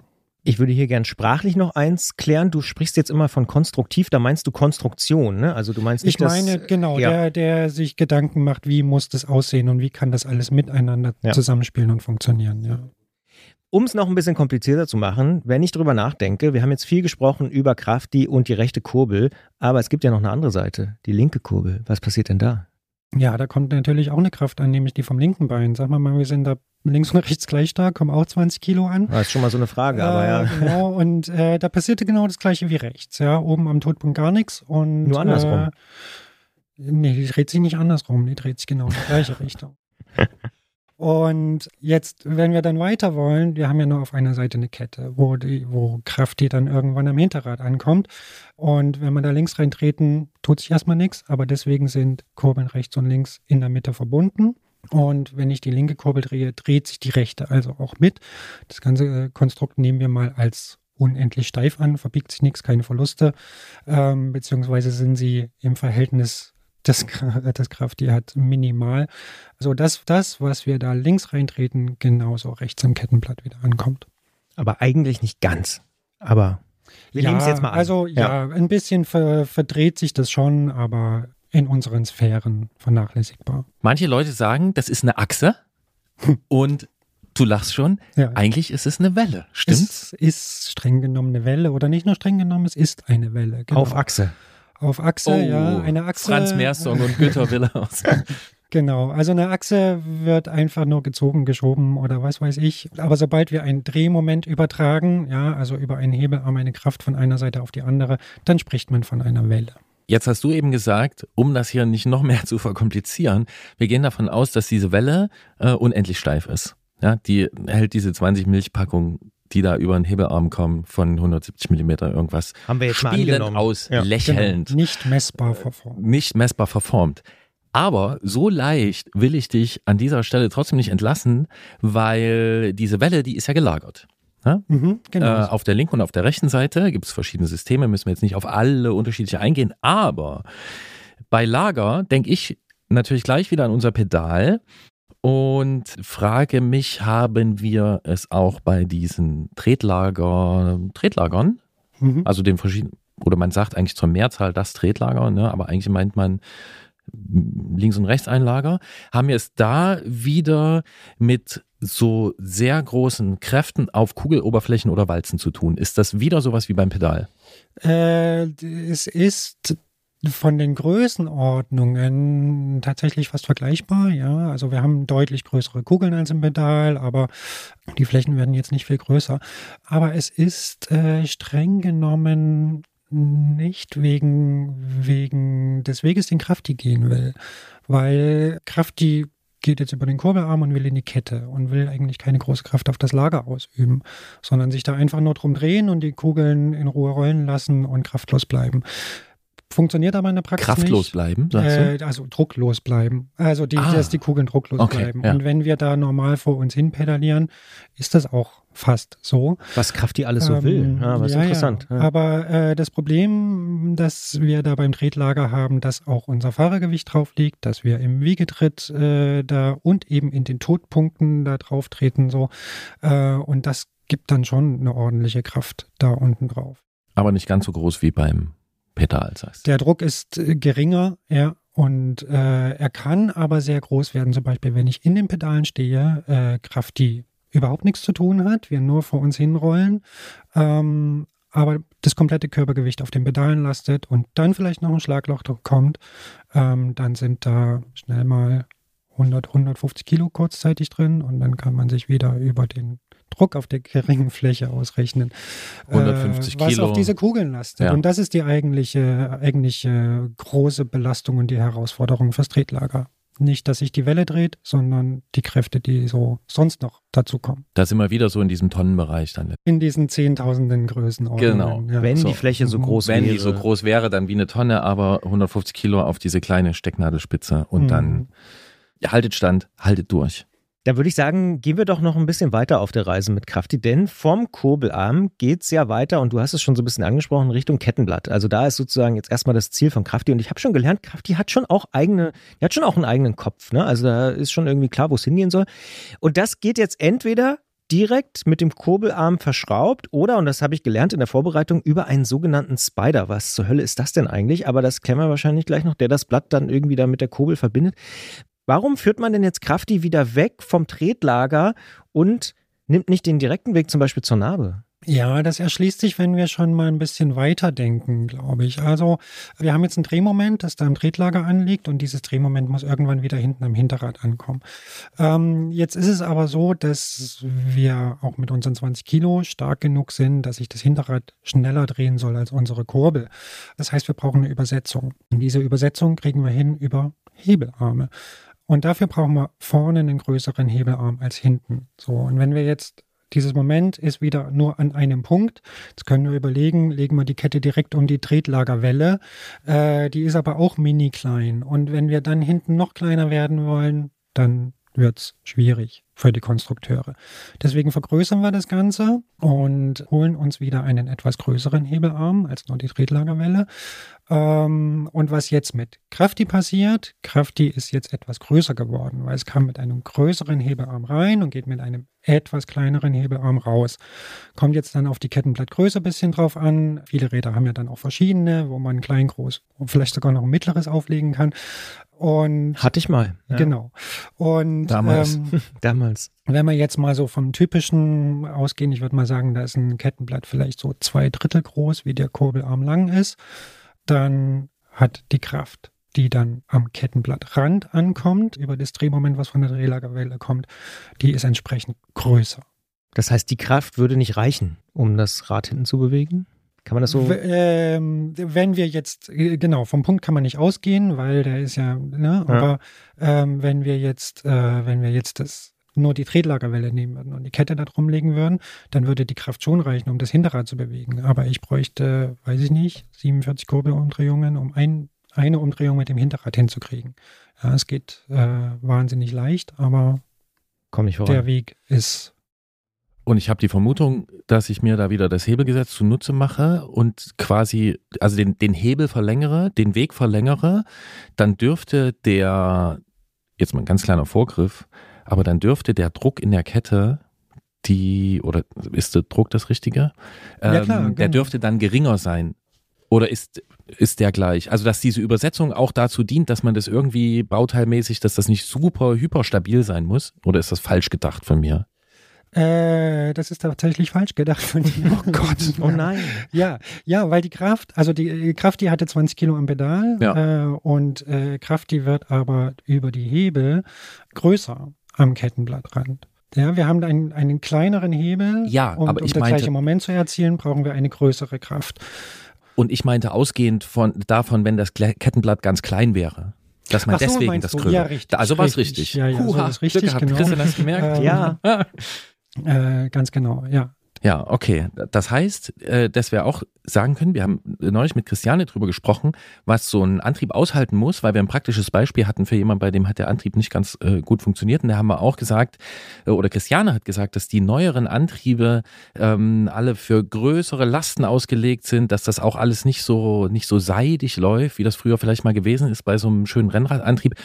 Das heißt, mit einem kleinen Kettenblatt an einem Mountainbike irgendwas 28, 30, 32 Zähne habe ich da schon größere Kräfte. Genau, kleinere Hebelarmkräfte werden größer, weil wir das Gleiche. Ja, jetzt müssen wir uns ein bisschen bremsen, dass wir nicht gleich zur Kette gehen, weil das wollen wir ja diesmal noch nicht machen, denn es gibt noch Fragen zu klären zum Kettenblatt. Denn am Rand des Kettenblatts angekommen, kriecht Krafti jetzt in dessen Zähne rein. Und die sind ja gar nicht mal so groß und breit, sondern eher klein und schmal. Wieder großer Druck. Mhm. Und warum macht man das so? Weil man es kann. Yes. Also wir erinnern uns, wir wollen das alles möglichst leicht bauen und deswegen versucht man da so wenig wie möglich Material einzusetzen, versucht das dann aber entsprechend hart zu machen, damit es den Druck standhält. Und ja, man sollte es auch nicht so breit bauen, weil da müssen ja ergonomische Gesichtspunkte, die Beine müssen da vorbei, die Kurbel muss Platz haben. Das sollte alles möglichst schmal sein. Und was noch ein wichtiger Grund ist, dass man gerade bei mehreren Kettenblättern schalten will. Also die Kette muss auch mal vom Kettenblatt runter und wieder drauf, ohne dass ich sie fädeln muss, sondern dass es mit einem Umwerfer funktioniert. Und auch das funktioniert mit schmalen Kettenblättern oder schmalen Zähnen besser. Was bedeutet das denn jetzt für die Kräfte, die da auch anliegen? Also die Kraft, wie gesagt, bestimmte sich durch den Hebelarm von Kurbelarm und Kettenblatt. Die bleibt da jetzt gleich. Aber der Druck, die Tür zwischen... Da haben wir wieder die Tür. Genau, die Tür zwischen Kettenblatt und Kettenlasche, die ist relativ klein, wo diese Kraft dann durch muss. Ja, ist nicht ganz so klein wie bei der Lagerkugel, aber im Verhältnis zu meiner Fußsohle schon ein Unterschied. Ich habe beim letzten Mal gesagt, ich will dich immer nach dem Nadelöhr fragen, aber die Tür ist eigentlich das bessere Bild. Die Türen sind immer, also die können ja unterschiedlich groß sein. Ja. Genau, und wir merken uns die kleinen Türen, die Mauselöcher, ja, das sind die, wo es für Krafti schon komplizierter wird und wo dann der Konstrukteur, der Krafti oder die Konstrukteurin, die Krafti da durchschicken, wo die dann besonderen Aufwand betreiben müssen. Genau, und das Wichtige ist der Druck, den es braucht, um Krafti da durchzupressen. Ja, das ist das, was das Material letztlich aushalten muss. Okay, und dann machen wir jetzt mal einen kleinen Ausblick. Wir werden beim nächsten Mal über die Kette sprechen und alles, was da so passiert und vielleicht auch ein bisschen über die Ritze. Und wir haben gesagt, wir haben ein Kettenblatt. Wir sagen jetzt mal, wir nehmen eine Rennradkurbel, so eine durchschnittliche, nehmen ein großes Kettenblatt, 50 Zähne hat die. Sind von diesen 50 Zähnen, wenn ich mir überlege, ich habe das so vor mir bildlich, liegt die Kette ungefähr auf 25 Zähnen an. Na? Ein bisschen mehr schon. Ja, so 2/3, oder? Ja, so Pi mal Daumen. Ja. 2/3? Naja, sie läuft oben drauf, dann... Ja, und sie läuft unten, aber ich... Ne? Aber, okay, ja, so. Sagen wir mal 27, 28 so. Gut. Ja. Bei 28 Haltwerksstellung und Käfig und irgendwas. Sind diese Zähne, wir wollen noch nicht über die Kette sprechen, aber über die Zähne. Mhm. Heißt das, dass jetzt diese 25 bis 27 Zähne alle mit dieser Kraft beaufschlagt sind, dass die Kraft sich also verteilt auf diese, oder sind es nicht alle Zähne, die dort jeweils arbeiten? Und wenn nicht, welche arbeiten denn da? Also im Idealfall würden schon alle 28 Zähne arbeiten, aber es ist nie der Idealfall, weil die Kette nie so haargenau auf die Zähne passt, dass das haargenau überall die Kraft gleich verteilt ist. Und in der Regel passiert es ganz, ganz schnell, dass die Kette ein bisschen länger wird durch den Verschleiß. Und dann passiert Folgendes, dass wir hauptsächlich die oberen Zähne im Eingriff haben. Also der oberste, der erste Zahn, der da kommt, der greift die Kette zuerst. Und dann wird der Druck immer geringer. Und unten läuft die Kette eigentlich nur noch lastfrei runter. Und ja, je neuer der Antrieb ist, die Kette ist, desto besser passt das zusammen, dann sind mehr Zähne im Eingriff. Und wenn das Ganze verschleißt, dann wird es immer schlimmer. Dann ist dann irgendwann, sind es dann nur noch ein paar wenige, die die komplette Last übertragen müssen. Und deswegen beschleunigt sich der Verschleiß auch. An der Stelle mache ich mir eine Notiz, da werde ich beim nächsten Mal nachfragen. Da habe ich nämlich schon eine praktische Idee dazu, aber die verrate ich hier noch nicht. Christian hat, glaube ich, noch eine Frage, ne? Ja, ich würde nämlich gerne so ein bisschen nochmal rauszoomen und so ein bisschen Bilanz ziehen für die heutige Episode und mich nämlich wirklich fragen, kann man denn sagen, welche Verluste Krafti diesmal so erlitten hat? Wir haben ja schon so ein paar Punkte sind wir ja durchgegangen und vor allen Dingen, was diesmal die kleinste Tür war? Naja, die kleinste Tür war jetzt sicher zum Schluss der Zahn auf der Kette oder die wenigen Zähne auf der Kette, wo es durch musste. Verluste sind immer noch nicht der Rede wert. Also mit gut gewarteten Lagern, die gut geölt, gefettet sind. Irgendwann müssen doch mal Verluste kommen. Ich bin mal gespannt auf diese Serie hier. Ja, irgendwann, du sagst ja, immer, nee, da sind noch keine Verluste. Demnächst. Vor allem, was wird aus denen? Demnächst kommen die größten Verluste, aber was bis jetzt passiert ist, ist vernachlässigbar. Ich bin gespannt. Stabile Sache, dieser Antrieb, also dieser Teil des Antriebs, wenn Krafti da weitestgehend verlustfrei durchkommt. Ich habe hier noch lose so ein paar Begriffe stehen, die sind jetzt schon teilweise gefallen und ich habe immer Probleme, die in meinem Kopf zu sortieren, so Fachbegriffe, ne? Also klar, wir sprechen von Kräften, also Krafti, ne? Steckt ja schon im Namen. Momente haben wir schon angesprochen, Drehmomente. So, und dann gibt es noch Druck und Arbeit und Leistung. Mhm. Kannst du uns noch mal kurz sagen, wie die da noch in Beziehung zu stehen? Ja, also der Druck, das haben wir am Anfang drüber gesprochen, das ist Krafti in Abhängigkeit von seiner Fläche. Ja, pro Quadratmillimeter, dann ist der Druck deutlich größer, pro Quadratzentimeter wird der Druck geringer, obwohl die Kraft gleich bleibt. Da ist die Fläche maßgeblich. Beim Drehmoment haben wir gesagt, es ist der Hebelarm, der das bestimmt, um den einen Mittelpunkt. Was hatten wir noch? Die Arbeit. Mhm. Bei der Arbeit kommt der Weg ins Spiel. Das ist ein Weg, die Arbeit ist Kraft mal Weg. Das heißt, da ist der Weg mit drin. Wenn ich mit einer Kraft einen Körper bewege, über eine bestimmte Distanz, ist der Weg mit dabei. Das heißt, ich verrichte Arbeit, wenn Krafti 90 Grad einmal vom oberen Todpunkt zum unteren reißt. Genau, dann verrichtest du Arbeit. Wobei, Krafti reißt ja nicht, aber das Pedal reißt, weil Krafti reißt. Genau, das ist eine Arbeit, die verrichtet wird. Und der Unterschied zur Leistung ist, dass die Arbeit völlig zeitunabhängig ist. Ja, ich kann 10 Minuten brauchen, um die halbe Kurve umzudrehen oder eine Viertelsekunde. Aber wir wissen ja aus der Erfahrung, dass das was Unterschiedliches bedeutet und deswegen gibt es den Begriff Leistung, wo zu der Arbeit noch die Zeit in Relation gesetzt wird. Also die Arbeit, die ich einer geringen Zeit verrichte, ist eine größere Leistung, als wenn ich die gleiche Arbeit in einer längeren Zeit verrichte. Denke ich sofort ans Büro. Ja, gutes Bild. Denkt man mal nicht ans Büro. Leistung, Leistung, Leistung. Nee, das heißt also einfach so, also abhängig davon, wie schnell Krafti wirkt, dann spreche ich von Leistung. Wenn ich sage... Ja, wie schnell Krafti seine Bewegungen zurücklegt so. Ne? Genau, es spielt alles miteinander zusammen, nur die Kraft zu betrachten reicht da nicht, aber im Grunde... Ja. Je schneller Krafti durch den Antrieb reißt, umso höher ist die Leistung. Das ist gut, ja. Mhm. Dann würde ich sagen... Im Antritt, dem Fahrradpodcast bei Detektor FM. Da ist es auch so, genau. Wir sprechen hier über unser Kraftpaket Krafti. Reiseleiter heißt Jens Klötzer. Busfahrer heißt Christian Bollert. Gern geschehen. Ich bin Gerolf Meyer und ich... Du bist der Passagier. Ich bin der Passagier. Und sitze in der letzten Reihe, das haben wir doch auch schon geklärt. Ich nehme ein Beispiel an Krafti. Ich gehe den Weg des geringsten Widerstands. Sehr schön, haben wir doch echt was gelernt heute, oder Christian? Hast du was mitgenommen? Ich habe einiges mitgenommen. Top. Jens, du vielleicht auch von unseren kleinen Fragen. Klar, ich mache mir die guten Schüler profitieren ja auch immer von den nicht so Informierten. Ne? Das ist ja, das festigt ja nochmal das Wissen und so. Ja. Ich muss mal sagen, so detailliert habe ich mir in seiner Gesamtheit selten darüber Gedanken gemacht. Das ist doch meine Ansage. Dann machen wir einfach weiter demnächst. Erstmal kommt ein anderes Technikthema und dann wird aber auch wieder Krafti weiter im Antrieb reisen. Wir sagen vielen Dank für diesen ausgiebigen Exkurs. Ich danke auch. Gute Reise, Krafti.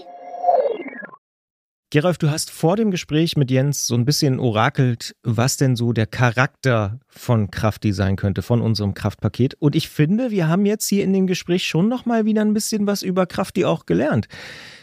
Weg des geringsten Widerstands und so. Da ist auch ein bisschen, Krafti ist nicht ziellos, sondern hat auch so einen eigenen Willen so ein bisschen. Na, mein Wissensstand jetzt ist, dass man, also man könnte jetzt sagen, Weg des geringsten Widerstands, Krafti ist stinkend faul.